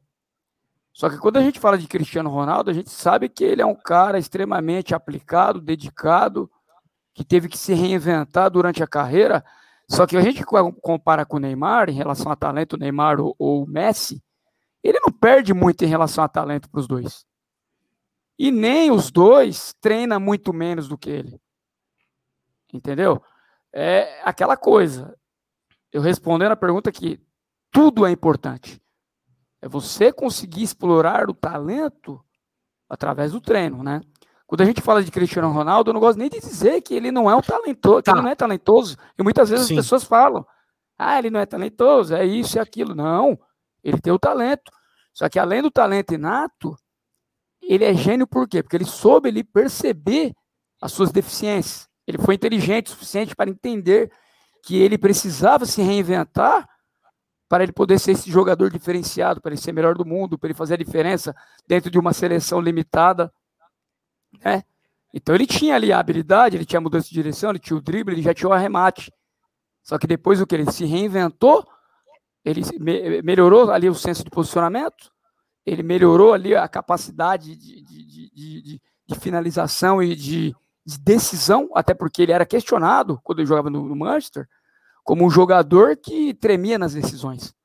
Só que ele teve essa inteligência, ele soube trabalhar tudo isso aí através do treinamento, né? Então, ele conseguiu ali ter um destaque e está no nível de jogadores que de repente tem um, um, um talento é, maior do que dele. Só que assim, eu não vejo ele tão diferente em relação a talento, em relação a Neymar e Ganso. Só que ele treina demais. Só que eu não vejo diferença. Opa, do Ganso. Neymar do Ganso em relação ao treinamento. Mas o talento Neymar é maior. Neymar e Messi, no caso, né? Neymar e Messi, né? Neymar e Messi. Só reiterando. É. Ah, tá. Pô, mas o, eu vou te falar. Ah. Falei Ganso. Vamos começar. Vamos começar a falar Ganso. Falou. Falou, Ganso. Falou. Tá gravado. Ei, ei, Zé, ei, Zé, que isso seja um sinal, hein? Que isso seja um sinal, hein, mano. Prefeito. Extra, extra. Ele falar isso. Para Eduardo, para Eduardo Ferinha, o Ganso é maior que o CR. O Panta, Nossa. mas só para só para concluir rapidinho aqui. Já põe na thumb, Ganso tá, maior que eu, vou, eu vou organizar os tópicos aqui tá. para a gente começar a debater todo mundo. Só concluir e, rapidinho, vou, vou citar também o Sérgio Ramos, que era um lateral que só distribuía pancada. Eu acompanho esse cara nas redes sociais, o que ele treina, o que ele se prepara. E o que ele melhorou e hoje se tornou um dos melhores zagueiros do mundo, a gente vê a importância do treinamento. Um cara que não tinha tanto talento, só que ele conseguiu explorar esse pouco de talento que ele tinha com a força do treinamento, sendo um atleta potente, resistente e assim por diante. Boa, boa. A questão, para começar, assim, eu acho que é, a gente tem que analisar também um pouquinho da propensão genética, tá? Isso influencia, o, o Fiore? O jogador ele, ele tem uma, uma propensão genética. Você acha que isso aí pro futebol tem quantos por cento de influência, assim? Ou depende de jogador para jogador, mas você acha que a genética tem um, um, um, um timing que ajuda ali dentro? A genética é uma parte básica, né, Panta? Eu acho que é, se o cara é, tem uma propensão, por exemplo, é, a ter uma musculatura, um tipo de fibra muscular que se identifica com a modalidade que ele pratica, que vai de encontro com a posição que ele joga, inclusive, né? Isso já tem uma. O cara já sai alguns, alguns passos à frente aí. Mas só para tentar contextualizar um pouco essa situação do Cristiano Ronaldo, ele é um exemplo muito claro do cara é, da, do custo-benefício dentro do futebol, né? Por quê? Ele é um cara que treina sem ninguém precisar mandar. Primeira coisa, não precisa mandar o Cristiano Ronaldo treinar. Ele treina porque ele sabe que aquele é o trabalho dele, ele é profissional do futebol, né? Ele é um atleta profissional, né? E dentro disso é um cara que tem um histórico de lesão minúsculo, né? Por isso que está presente em todas as finais, em todas as decisões, faz questão de estar, né? Na Copa do Mundo, inclusive no Brasil, na preparação do Portugal, ele estava machucado se tratou para conseguir jogar, mas é um cara de histórico de lesões então, raríssimo, contrário do um Neymar, desse, por exemplo. E um cara desse se recupera mais rápido? Recupera, muscular dele? Com certeza. Com certeza. Um cara bem treinado tem uma questão, uma, uma questão regenerativa muito mais importante, Isso, muito mais efetiva. Né? Tá. Então, assim, ele, ele consegue recuperar é, de uma sessão de treinamento em até, vai, o cara que, que recupera em 72, 96 horas, ele recupera em 48, 54 horas. Entende? Isso é comprovado cientificamente. Então, a recuperação desse cara, pós-jogo principalmente, ainda mais com o calendário do futebol atual, é, é importantíssimo. Né? Você tem um cara como esse, é, que trabalha o físico é, de forma é, primária, fundamental, é, ele consegue ter uma evolução tática melhor, porque ele vai ter muito mais fôlego, mais músculo para aguentar a questão tática, numa questão ofensiva, defensiva, num dois contra um, numa questão de inferioridade, superioridade, ele vai conseguir se sobressair, como a gente vê. O último, um dos gols mais épicos da carreira do Cristiano Ronaldo, que é aquela subida sobre o zagueiro que ele fez o gol de cabeça, aquilo, gente, é parte física. Aquilo é físico. Coisa que ele não tinha, né, Felipe? Ele não tinha, né? Ele não tinha. No Manchester United ele não tinha essa impulsão. Exatamente. É. Eu vou colocar um exemplo aqui, eu não estou comparando, pelo amor de Deus. Para mim só existe um Ronaldo, só um Ronaldo Nazário, né? Só que era um cara que de cabeça, apesar de ter feito o primeiro poder com a camisa do Corinthians de cabeça, não era um centroavante que usava a cabeça. Né? Era um centroavante que jogava muito bem fora da área, bate bem na bola com as duas pernas, bate bem fora da área, mas o Ronaldo não tinha esse, fundamento tão apurado, não era um recurso que ele usava tanto, né? coisa que o Cristiano Ronaldo tem como, como um potencial. Então, jogou bola na área, o cara vai subir dois metros. Você pode ter certeza que ele vai subir no último andar para cabecear a bola. É um cara que e vai o posicionamento dele é muito sério, né, Fê? Exatamente. Sim. Aí entra a genialidade. Aí entra é. o, o, recurso de gênio, né? É. é, é o, o, como a gente está fa falando, falando, a gente está fazendo um comparativo, né? Uma espécie de comparativo de um jogo, de exemplos de jogadores que tem um preparo físico acima da média, que são um em um bilhão. A gente tá falando de Cristiano Ronaldo, é um em um, não é um milhão, é um em um bilhão, é um em dois bilhões, tá? Só pra gente entender. E você tá falando, a gente também pode pegar um exemplo oposto agora, a gente falou do Cristiano Ronaldo, exemplificando essa questão do físico, né? Eu vou passar a bola pro André, pro Zonelato e pro Valinho agora, e o, o cabeça vai entrar com o Pitago, depois eu passo a bola pros três falando do contrário. E o talentoso, o gênio. Aquele que vem da, da, da, Tem o faro de gol, o cara que, tipo, não treina tanto quanto esses caras, mas o filho da mãe tem o poder para resolver jogo, tá? Cabeça, começa aí. Você levantou a mão? Não, eu queria falar uma frase aqui para o nosso querido Felipe Cote Fiore, que ele vai, ele vai gostar. Eu vou falar aqui uma frase aqui, ó, que é aqui, ó. O talento não vence sem treino, mas o treino vence sem o talento. É um momento de filosofia aí do cabeça, entendeu? Muito bom, cabeça. Muito bom. O talento não vence sem treino, mas o treino vence sem talento. É, esse é, aquele essa frase estava no, tá? tava no caminhão que estava dando ré esses dias lá no trampo lá, que você falou que estava sinalizando?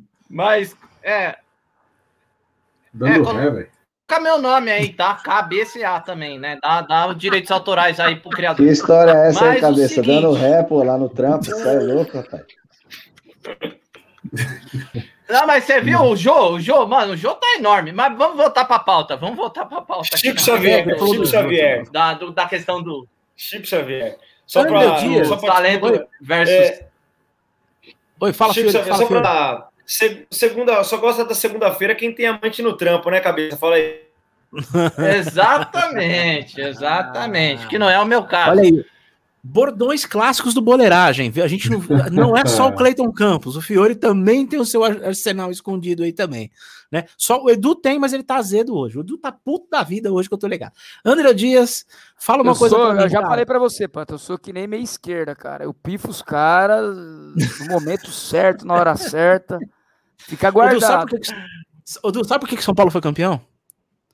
Você vai matar agora. Porque não. eu saí da nocaute. O... Porque eu saí Volta pra lá, então. Não, não volto mais. Acabou. É Blue Fit na veia agora.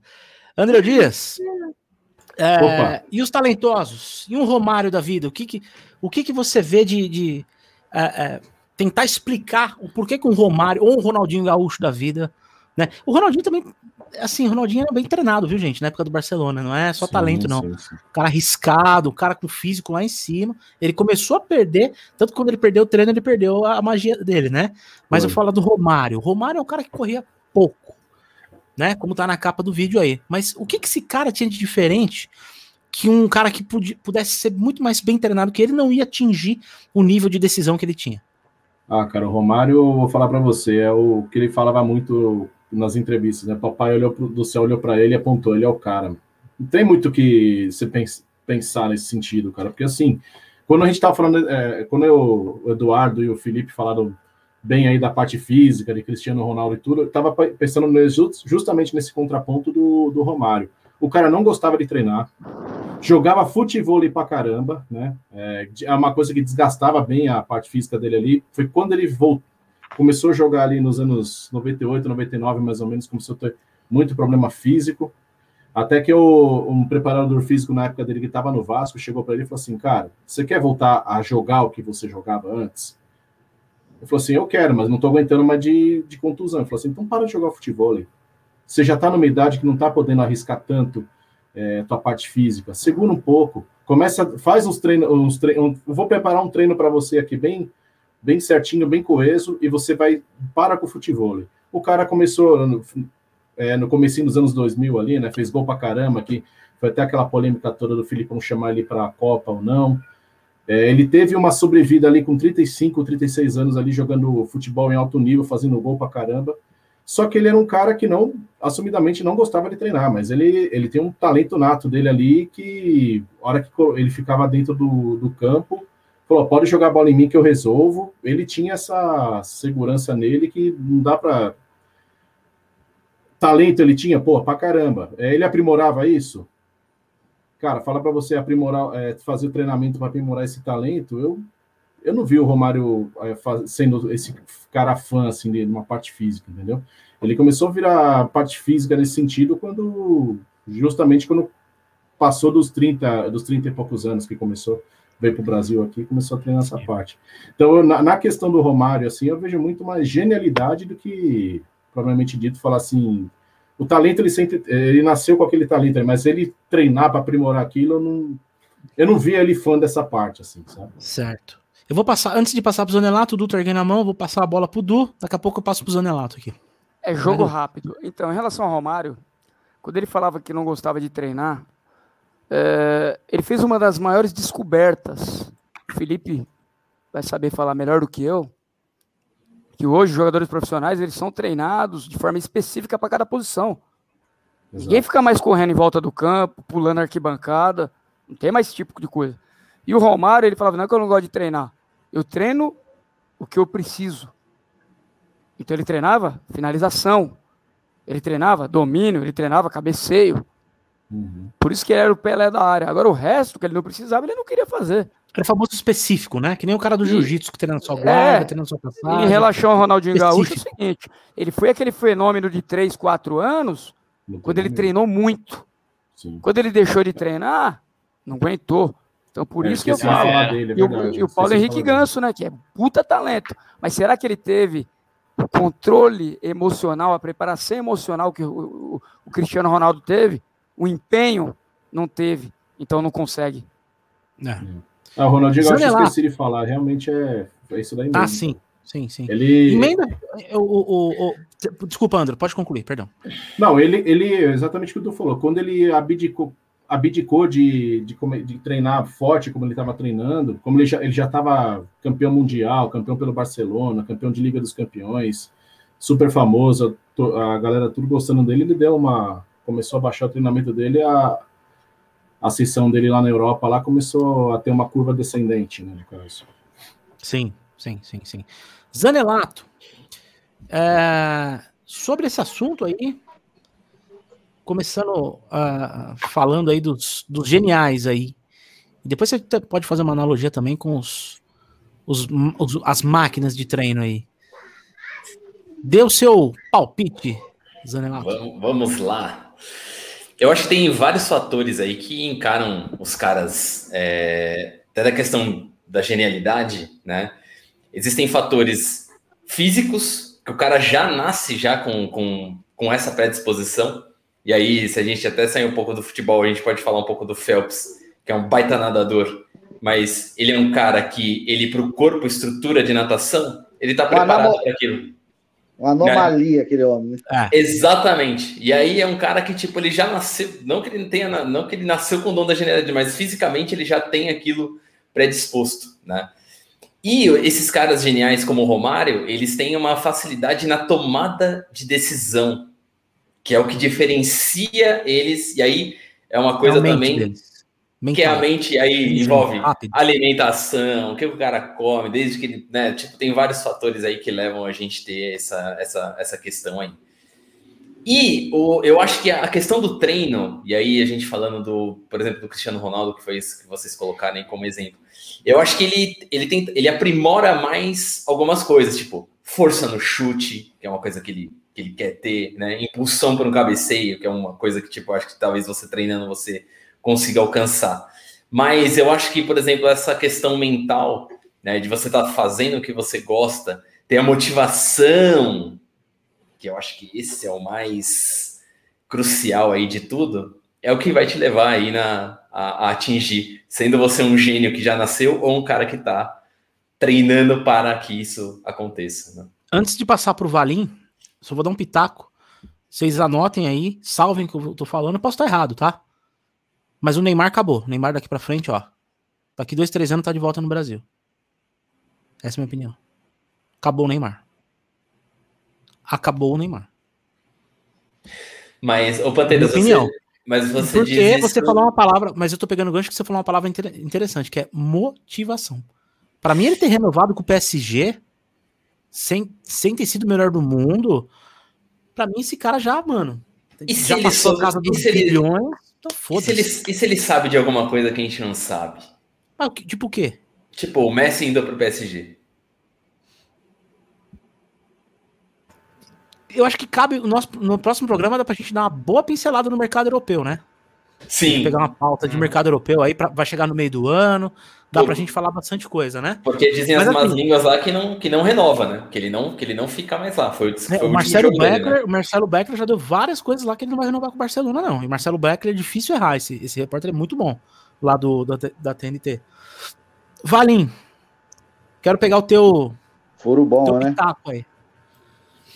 Não, primeiro, né, falar que né, não, eu não tenho conhecimento nem do Edu, nem do Felipe para falar sobre essa parte técnica, física, né? Eles entendem, eles sabem discorrer muito melhor sobre isso. Né? Agora, Só faltava você assim, falar, eu não quero falar, foda-se. para eles. É, eu achar o bico. Essa parte não, fala assim... que é tudo gordo, só toma cerveja pra caralho. Eu não sei falar essa porra. É, eu prefiro não opinar. É. Gordo, gordo não, cabeça. Magrinha aí, toma cachaça do caralho. Maria, para de beber, cabeça. Isso é verdade. Ele... Aqui, ó. Desculpa, cabeça gente, vai tá milhão, mano. Não, assim, mas eu vou falar, assim, a minha, a minha opinião de bosta sobre talento, assim. Eu, eu, eu, eu, particularmente acho que eu, eu particularmente acho que o talento ele não existe, assim. Eu acho que o que você descobrir a, onde você rende melhor em qualquer área tem a ver com autoconhecimento ou direcionamento correto sobre a sua valência de alguma pessoa de fora que consegue enxergar isso em você e você tem a humildade para desenvolver isso. Então, assim, nenhum, nenhum atleta de elite ele vai chegar à elite se não treinar. Achar que ele, ah, ele tem talento. Assim, ele, ele, ele vai durar um, um pouco de tempo pelo que ele fez lá atrás com o foco, o direcionamento e treinamento que ele teve. Então, assim, cara, o Romário, sensacional. Mano, monstruoso mas a carreira dele poderia ser muito mais longa. Ele poderia ter feito muito mais gol. Ele poderia assim como o R10, né? Ele assim poderia durar muito mais na Europa em clube de elite. E assim, não, e, e assim, eu não tô, tô falando isso como crítica, foi uma opção dele e ele faz o que ele quiser da carreira dele. Como o né? Adriano. Como o Adriano, ele. Eu acho que direito, ninguém pode jogar o Adriano. Se ele tá feliz tomando lá com os amigos dele, meu amigo. É, não, Beleza, velho. Como o Tevez fez também, né? Em maior alto nível na Juventus de Turim voltou, né, mano? O, Adri, o Adriano ele falou assim: eu não, eu, não desisti, eu não desisti da Europa, eu quis voltar para minha casa, só isso. Pô, imagina assim, o Adriano, só... o Adriano com a programação mental do Cristiano Ronaldo. que uma merda, velho. Um monstro. então, Nossa e, assim, senhora, uma, uma, uma coisa que acho que, sei lá, na, na minha cabeça, né, não sei nem se está correto isso, depois o Eduardo e o Felipe podem falar com mais propriedade sobre isso. É, por que será que chega numa Olimpíada, o Brasil ganha meia dúzia de medalhas, Estados Unidos ganha porrada, China ganha porrada e é, e é líder?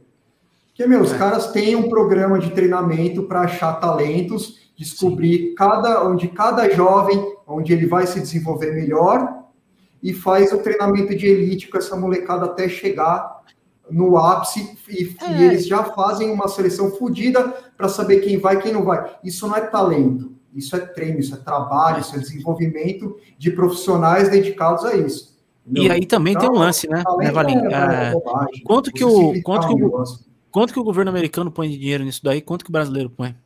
Entendeu? A gente vive uma realidade muito. O futebol ele é uma, é uma vitrine de pão e circo falando de questão de esportes. Porque quem vê o futebol milionário no Brasil, jogadores hoje, nos últimos 15 anos, no, principalmente no pós-volta do Ronaldo pro futebol brasileiro, os salários milionários, de milhões. Você fala, pô, o futebol brasileiro é forte. Para a América do Sul, financeiramente é o maior? Disparado. O futebol brasileiro é a menina dos olhos do jogador que tá na Argentina, no Chile, na uhum. Colômbia. Só que no âmbito esportivo, a gente está muito aquém de muitos países. Na questão de investimento, na questão de formação de base. Olha o vôlei aí ralando. Formação de talento. Basquete, atletismo. O atletismo, os caras não têm pista para correr, entendeu? Tudo bem que a gente vai. Aí entra em um outro, uma outra esfera que cabe uma pauta para isso também, entendeu? Eu quero passar a bola agora pro, pro Cleiton Campos.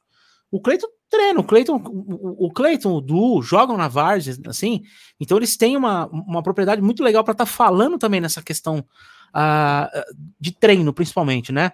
Ô Cleiton, me diz uma coisa aí, nessa questão talento versus treino aí, o que, que você tem a dizer sobre isso daí? Ô, oh, fantástico, tá legal o som aí, né? Perfeito. Perfeito. É, primeiramente, aí a pauta é muito boa, vou, vou elogiar e vou dar uma cornetadinha, porque tá treino versus talento, né? Eu acho que na década de 80, 90, meados dos anos 2000, o treino era um rival do talento e vice-versa. Só que hoje eles viraram co-irmãos, cara. Não tem como um andar longe do outro. Eu acho que treino e talento é lado a lado, Panca. Que nem citaram o Romário, mas eu vi que você citaram só um talento, só citaram o Romário e citaram o Cristiano Ronaldo. Mas tem o Zé Roberto aí que acabou essa carreira há pouco tempo aí, com 43 anos, jogando em alto nível. O próprio pastor Ricardo Oliveira está em atividade hoje com 40 anos, se eu não me engano. E a gente Caraca. sabe o trabalho, é, o trabalho que ele tem fora de campo, porque ele já não é mais um menino, como outros caras aí que se cuidam pra caramba, cara. Seu Daniel Walter Bolacha. Walter Bolacha tá em atividade ainda, é. velho. Mas seu Dani Alves se cuida muito, entendeu? Porque é o seguinte, e são caras talentosos. Ricardo Oliveira, Daniel Alves, Zé Roberto, um baita talento, uma baita técnica. Só que antigamente essa pauta servia, cara. Só que hoje o treino do talento, eles não são rivais, não, eles são co-irmãos. Porque o cara que não treinar, parceiro, no futebol de hoje em dia, dinâmico, rápido, com três atacantes, que o cara tem que fazer mais de uma posição durante o jogo, ele não joga mais, mano. Ele não joga mais. A gente, a gente citou aí o, o um caso aqui, ó. Vou pegar, vou, vou, vou um pouquinho só mais pro passado aqui, o Ganso, que era um puta talento. Isso é um falar. puta talento. O Ganso, o Ganso, tecnicamente, é um cara fenomenal, cara. Demais. No começo de carreira dele. Só que é o seguinte, é um cara que o treino dele, eu não sei se é o treino, não sei se é a parte física que ele tem que é limitada, não consegue conciliar. Então ele se prejudicou demais. E a gente viu muito talento aí se perder pelo meio do caminho. Eu sou fã do talento, todo mundo tem que ter talento. Só que é o seguinte, sem treino você não chega em lugar nenhum, mano. Vamos lá. Vou passar primeiro pro Valim dar um pitaco. Aí Nossa. o cabeça já põe a parte dele, já emenda com a parte dele completa. Vai, Valim, dá um pitaco aí. Desculpa aí, galera. É, é, é rapidinho, eu só vou entrar nesse gancho que o, que o Cleiton falou. É, o, o, o Casagrande ele estava falando uma história que na Copa de 86 ele. Sim, meu. Eu não sei, meu. Ele, ele contratou um, um profissional para fazer a preparação física para chegar bem na Copa. Sei, né? Isso, isso, é, isso é a história dele, né? E ele falou que ele, que ele fez uma carga de exercício muito forte e acabou, e acabou chegando mal para a Copa. Então, esse, esse, esse problema aí que o Cleiton estava falando aqui nos anos 80, 70, começo dos anos 90, se, se, se dava, se, tentava se privilegiar o, o, o, talento mais do que a preparação física, eu acho que vai muito mais da, da defasagem e do preparo dos profissionais da época do que a própria mudança, né? Hoje em dia, o profissional é muito mais preparado, né, para desenvolver o, o uhum. atleta antigamente, né? Não, não, você, você tem, o meu, meu, não, não, não, mas o, o, o Palmeiras, meu, o, oh, baby, meu, meu, Palmeiras, meu, eu não dei, meu, meu, eu não sei, meu. O cabeça, meu, o cabeça, o cabeça, o cabeça não jogou, mas o, o, o cabeça pode analisar, meu. Não, você parece que não sei, Valim. Pô, meu. Casão, Casão, é, eu queria fazer uma pergunta aí para a bancada. É... Manda bala, manda bala, Du. Quem jogou mais, o Marcelo? Quem é mais talentoso, o Marcelo ou o Roberto Carlos? Tá, eu vou passar essa enquete depois, só vou pegar o cabeça primeiro aqui. Aí, cabeça, você já emenda. Oh, você já responde é. essa pergunta do Edu aí, meu. Legal. não sei. Aí você vê aí, meu. Oh. Legal. É, esse negócio do. Ô, Casão, falta uns 3 metros para você, mas é o seguinte: a questão. Vai, escuta, vai tomando seu cu, meu. Você tá falando o que aí? Esse era o Casão, esse é o barraquinho, né?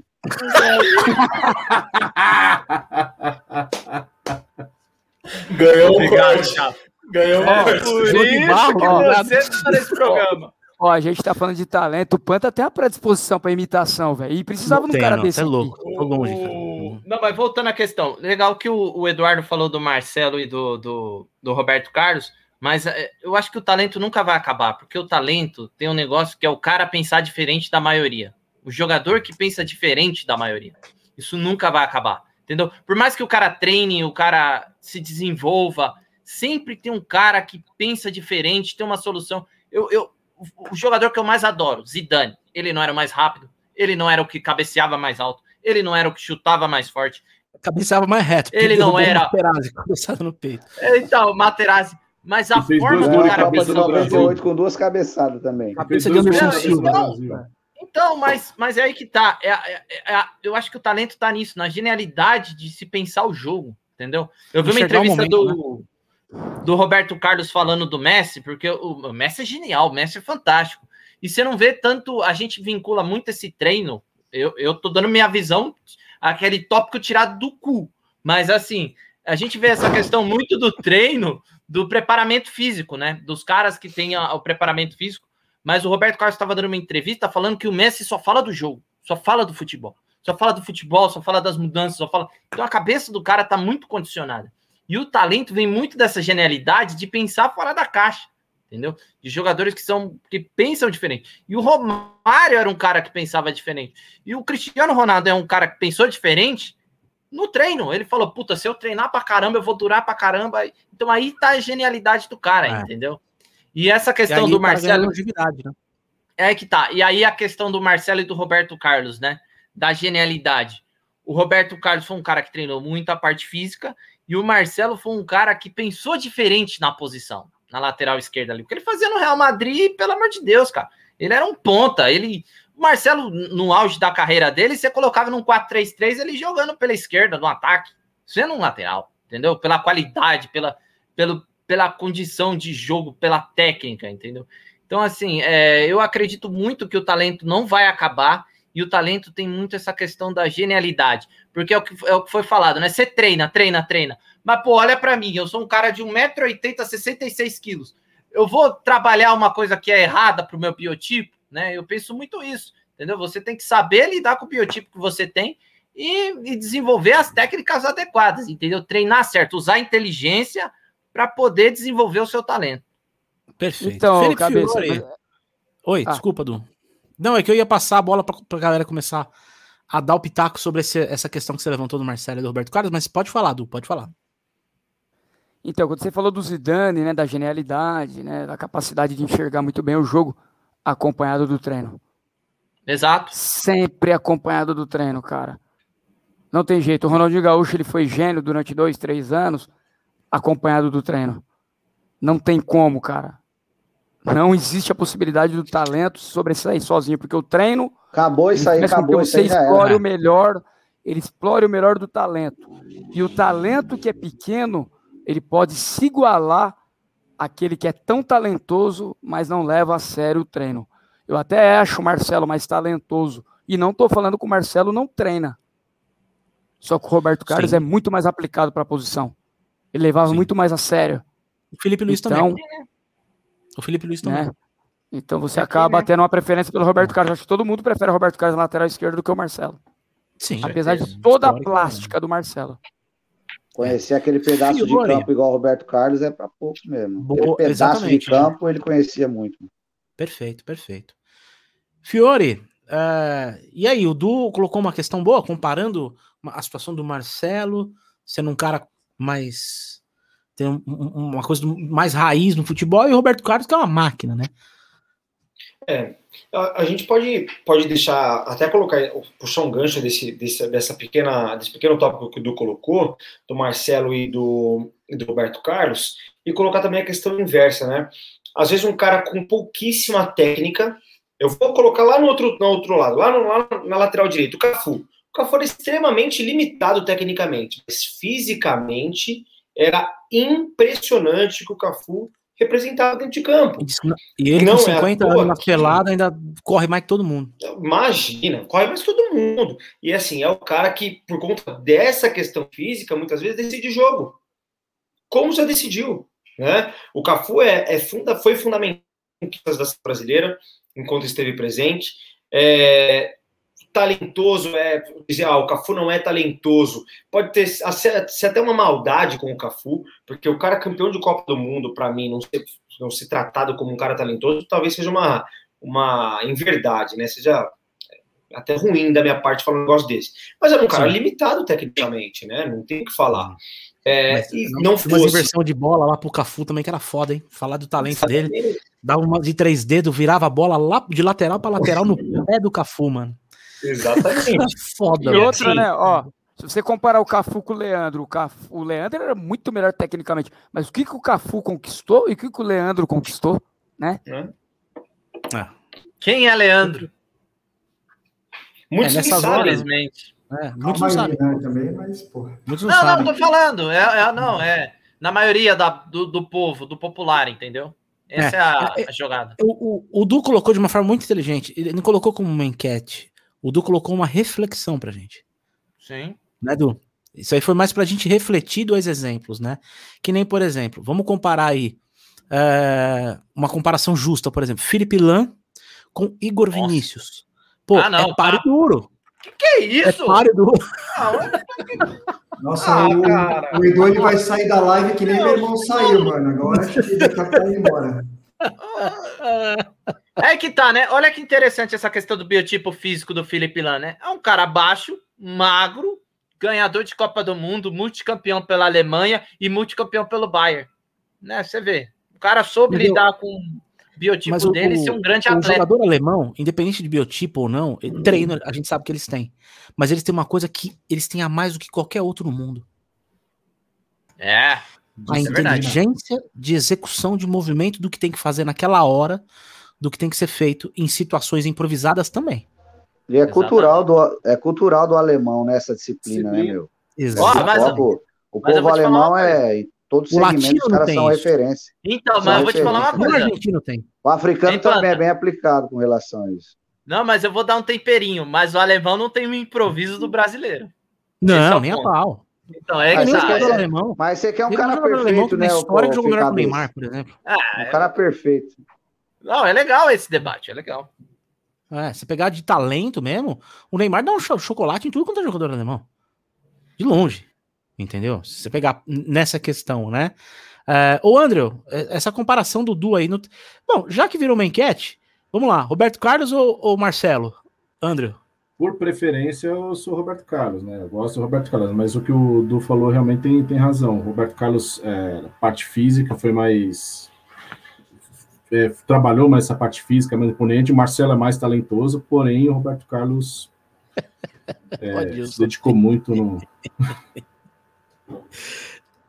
Felipe Lano. É Beleza. Aí, gente. Eu, eu vou de Roberto. Eu vou, eu vou de Roberto. Oi. Roberto, né? Zanelato, hum. Eu acho que também, né? Perguntar pro macaco se quer banana é a mesma coisa, né? Então, mas eu acho que a dúvida que o, que o Edu colocou aí, que é importante, é, é lógico, para posição, porra, Roberto Carlos, lógico, óbvio. Mas existem coisas que o Marcelo tem mais habilidade que o Roberto Carlos, né? Eu acho que é uma questão de talvez o drible, né? Tem alguma coisa mais. Ele, como um ala, o Marcelo talvez fosse sensacional, né? Se a gente for pensar. Tá lembrando um, um ponto interessante, antes de passar pro Valinho, um ponto interessante. Ah, o Roberto marca melhor. 98 ele não era mais na marcação, não, viu? Fazia muita cagada na senhora passada de costas, fazia, tinha muita molecagem que fazia. Lembra do Assiste Brasil Dinamarca 98? Aquela bicicleta idiota que ele foi dar três é. pros caras. Exatamente. Isso. Lembra dessa vai, Valinho. Vai... Assim, eu, é, eu, acho, eu acho muito interessante essa questão que o Edu colocou, mas eu, mas eu discordo dele do Zanelato com uma coisa, assim, é, eu, eu, eu acho que isso tem muito a ver com a decadência do futebol brasileiro também.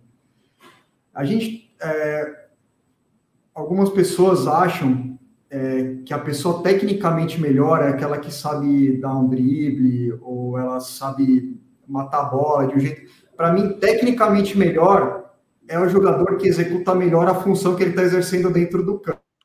Perfeito. Então, para mim, o Roberto Carlos é tecnicamente melhor e ele é mais talentoso que o Marcelo na lateral esquerda. Entendi, entendi. Porque assim, é um ponto de vista se, interessante. Se eu, se eu, fosse técnico da seleção brasileira, eu ia escolher o Roberto Carlos para ser meu lateral esquerdo, não o Marcelo. Se eu quisesse o meio esquerdo, eu ia escolher outra pessoa, entendeu? Eu ia escolher o Marcelo. Então, lateral esquerdo, Roberto Carlos. Isso Mas, vale para todas as posições. A resposta do Valim foi excelente. Só que o que eu estou querendo dizer é assim, né? Talvez o Marcelo ele não teve a percepção que de repente o Cristiano Ronaldo teve. Qual que é essa percepção? Uhum. Vou me reinventar. Estar bem, né? Estar eu vou bem. melhorar é, os meus recursos para de repente eu jogar no meio de campo. Ou eu vou melhorar as valências que ainda eu não tenho para a lateral esquerda para eu ser o melhor que o Roberto Carlos ou o melhor do mundo. Maravilha. Não, lembrando que, que, assim, eu acho o Marcelo um puta jogador. Lateral Sim, demais. Tá e não tô falando que ele não treina né? também. É, exatamente. E é, nunca falei que ele não treina. Deus, né? É, Marcelo é falei que ele não treina, mas, mas será que ele, ele foi tão aplicado que o Roberto Carlos? Mas aí a gente cai numa questão que o, que o, que o Cleiton colocou de forma muito inteligente, né? Que um não vive sem o outro hoje. Cleiton Campos, é nessa questão do Du aí, é, é, o que, que você tem a dizer? Comparando, Marcelo ou Roberto Carlos? Ah, meu irmão. Eduardo é malandro, né? É, lateral, lateral por lateral, lateral esquerdo conhecer aquela posição igual o Roberto Carlos.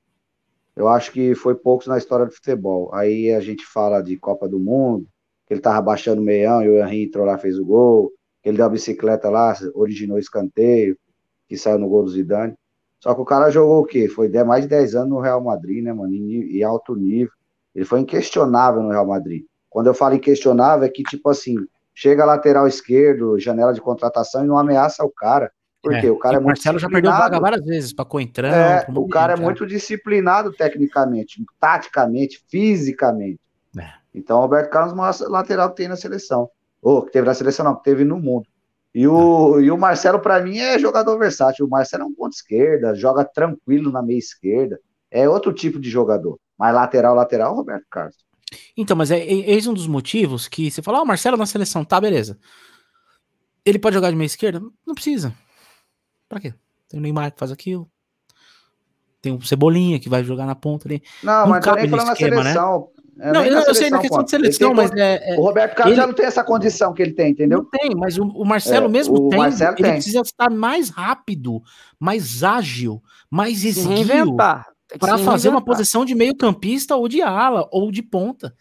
Eu acho que ele Porque ele sempre foi, o Marcelo, ele sempre foi um cara baixo e meio parrudinho. O Marcelo nunca foi um exemplo de, de, de explosão, assim, entendeu? Então, é, é, é, o, o Fiore pode concordar comigo nesse aspecto, entendeu? Ele não é um exemplo de explosão, por exemplo. Para mim, o, o, o, Felipe Luiz é um cara que sempre esteve fisicamente melhor que o Marcelo. Sempre. Mesmo com lesões sérias. Mesmo com lesões sérias. Eu acho que ele é mais equilibrado fisicamente falando. E, na que, e senso de marcação, aí entra na questão que o Valim falou. Pô, um lateral que vai marcar, para mim o Felipe Luiz é, marca Nossa. até melhor que o Roberto Carlos. Agora, para atacar, pô, naquela questão técnica, né? Agora, eu queria dar um pitaco meu sobre essa, essa relação talento versus técnica como professor, como educador há 20 anos. Eu sei que é um outro departamento, mas eu já formei mais de 500 aí, pelo menos, contando com aluno de curso. O que, que acontece quando a gente fala a palavra talento? Ah, primeiro começa com o dom. Vem o dom. E muita gente põe o dom como muleta para não fazer. Isso no esporte pode ser, eu acho que tem uma correlação pelo seguinte. Eu vou pegar uma criança A e uma criança B. O André sabe até o que eu vou falar. O André, o Zanelato, o Cabeça e o Valim. Eu tenho duas crianças, uma A e uma B. Você pega essa criança desde os dois anos de idade, ela aprendeu a andar com um ano e dois meses. Você põe uma para batucar, tocar bateria. Batucar na almofada, no sofá e fazer um monte de coisa. E a outra para chutar pedra, para chutar uma latinha, para chutar um chinelo. Aí ela ganha uma bola de leite, chuta, chuta, chuta, chuta, chuta, chuta, chuta. Quando chegar com 10 anos de idade, você pega essa criança A e a criança B. A outra nunca chutou nada.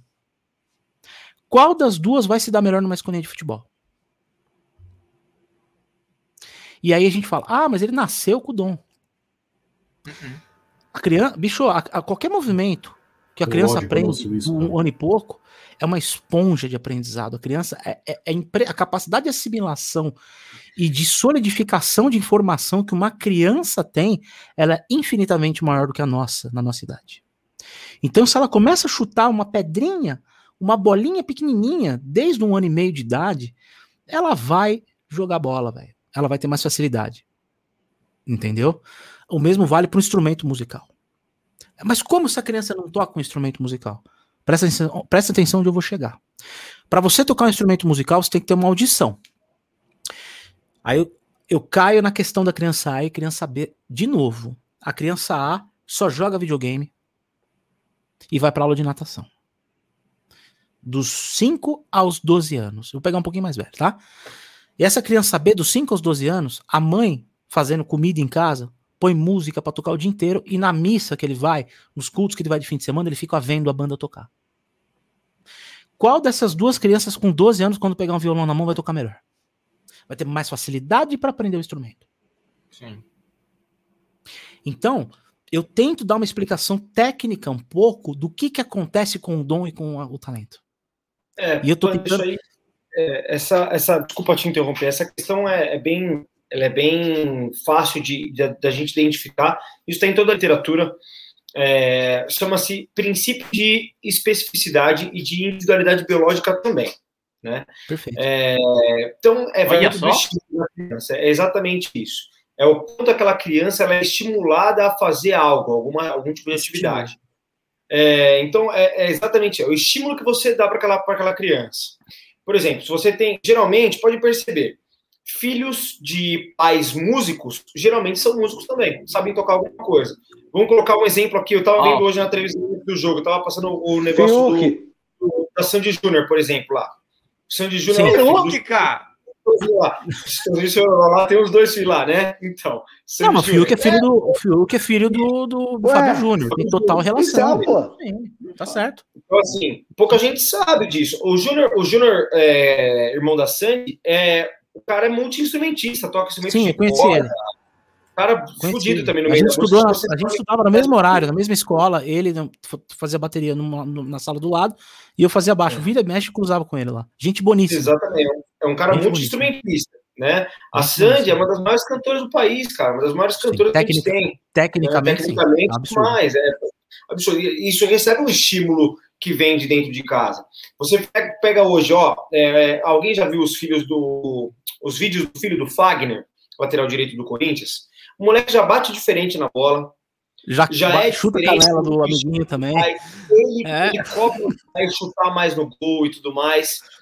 É. É, ou seja, nasceu vendo o pai fazer aquilo. O é. Fagner leva ele para o treinamento desde sempre, desde muito pequeno. O estímulo que ele recebe favorece para o aprendizado. Quando ele assimila uma informação novo, ele tem um aprimoramento técnico pós.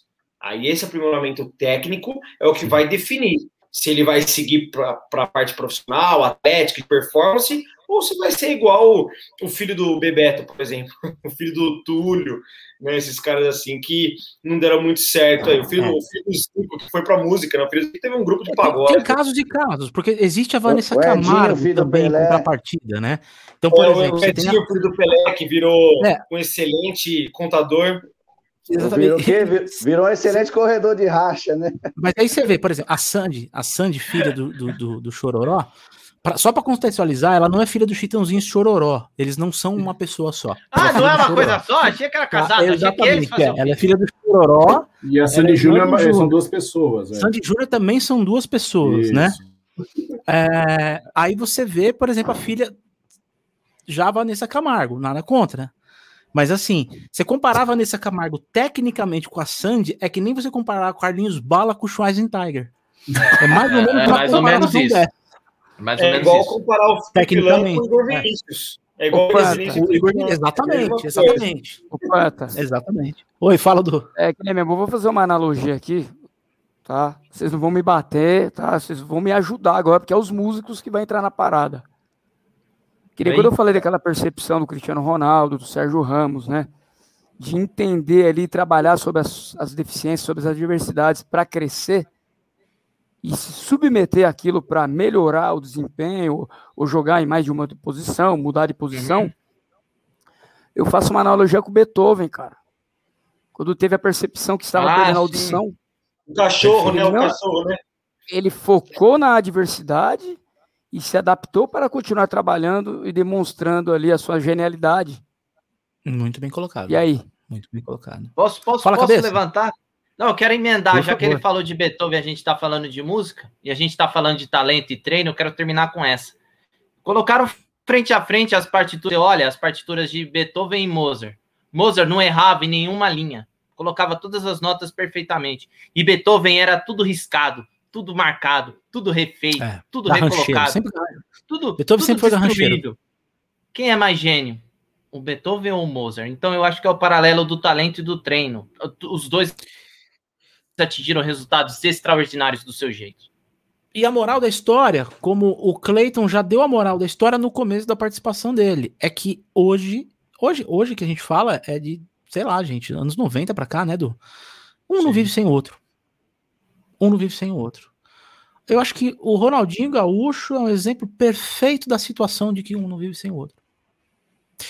Porque enquanto ele esteve muito bem treinado, eu não acho que o auge do Ronaldinho foi dois, três anos, eu acho que foi pelo menos uns sete. Tá? Eu vou explicar por quê. Porque ele no PSG ele voava.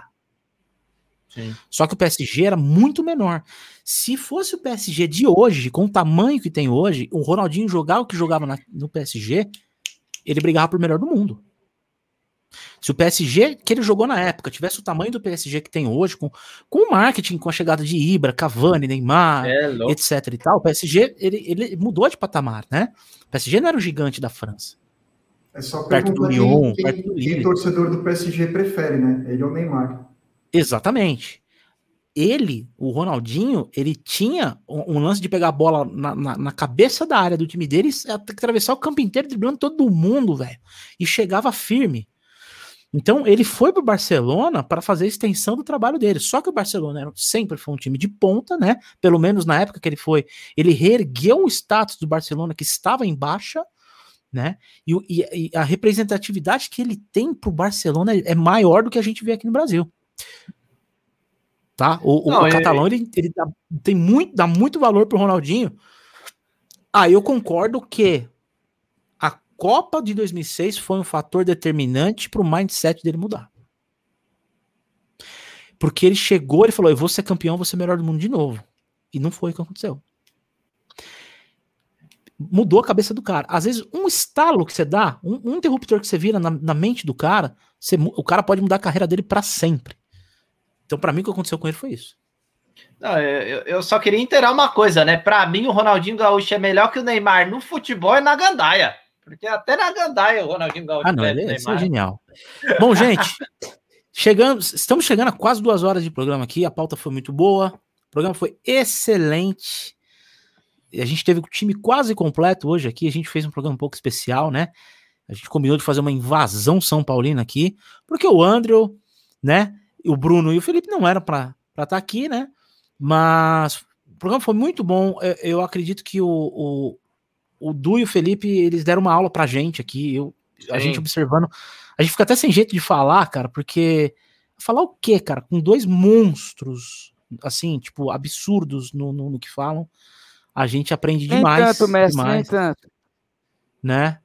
E, e foi um programa maravilhoso aí.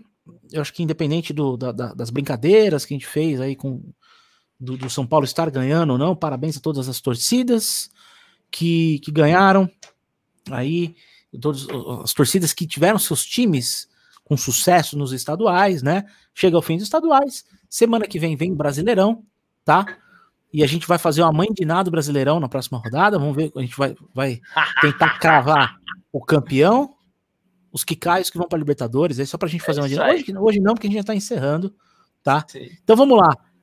André Dias, obrigado pela presença surpresa de hoje aí, só para dar uma invadida. Valeu, mano. É, eu tava olhando aqui, eu tava na escala assim, viu?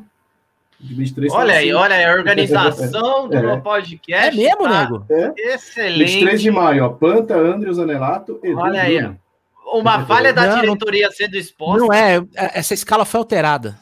Tá aqui, ó. Olha Depois aí, falta a revisão. É. Mas, pô, show de bola. Eu tô, eu tô, trampando, eu tô, eu tô trampando com a escala anterior. Eu tô ah. trampando com a escala ah, anterior, bom. então. Não vi outra coisa, velho. Foi mal. Trepando. que, que, que que é isso? Ô, louco, ai, ai, boa, mano, mais um podcast pra conta, mano. Adorei esse, cara. Puta que pariu. Show de bola. Audiência bola, nossa aqui, ó. Adilson Rodrigues, o Vladimir. Ó o Vlad aí, mano. Esse aí é tricolor roxo, hein? Esse aí é conhecedor do tricolor de mil anos. Puta batera foda. É um cara aí, um músico incrível. Vlad, tamo junto. É, pensamento do dia do Vlad. Se hoje pro São Paulo era a Copa do Mundo, pro Palmeiras acabou sendo Mundial. Perderam. Maravilhoso. Obrigado pela presença do Adilson aí, de toda a galera aqui também esteve aí com a gente. Diego Zanelato, faça sua despedida aí. Meus queridos, obrigado aí por mais um no podcast. Parabéns ao São Paulo mais uma vez aí, porque mereceram com certeza esse, esse título. E lembrando aí para a galera que está aí nos assistindo para se inscrever no canal e deixar aquele like esperto aí para dar uma muito um upgrade aí. Muito bom. A nossa blogueira de Osasco sempre relembrando aí, né? Como é que o Valim chamou ele uma vez? A Valim, aproveita e faz sua despedida aí. Você chamou ele de um negócio muito engraçado outro dia aí. Cardi B de Osasco.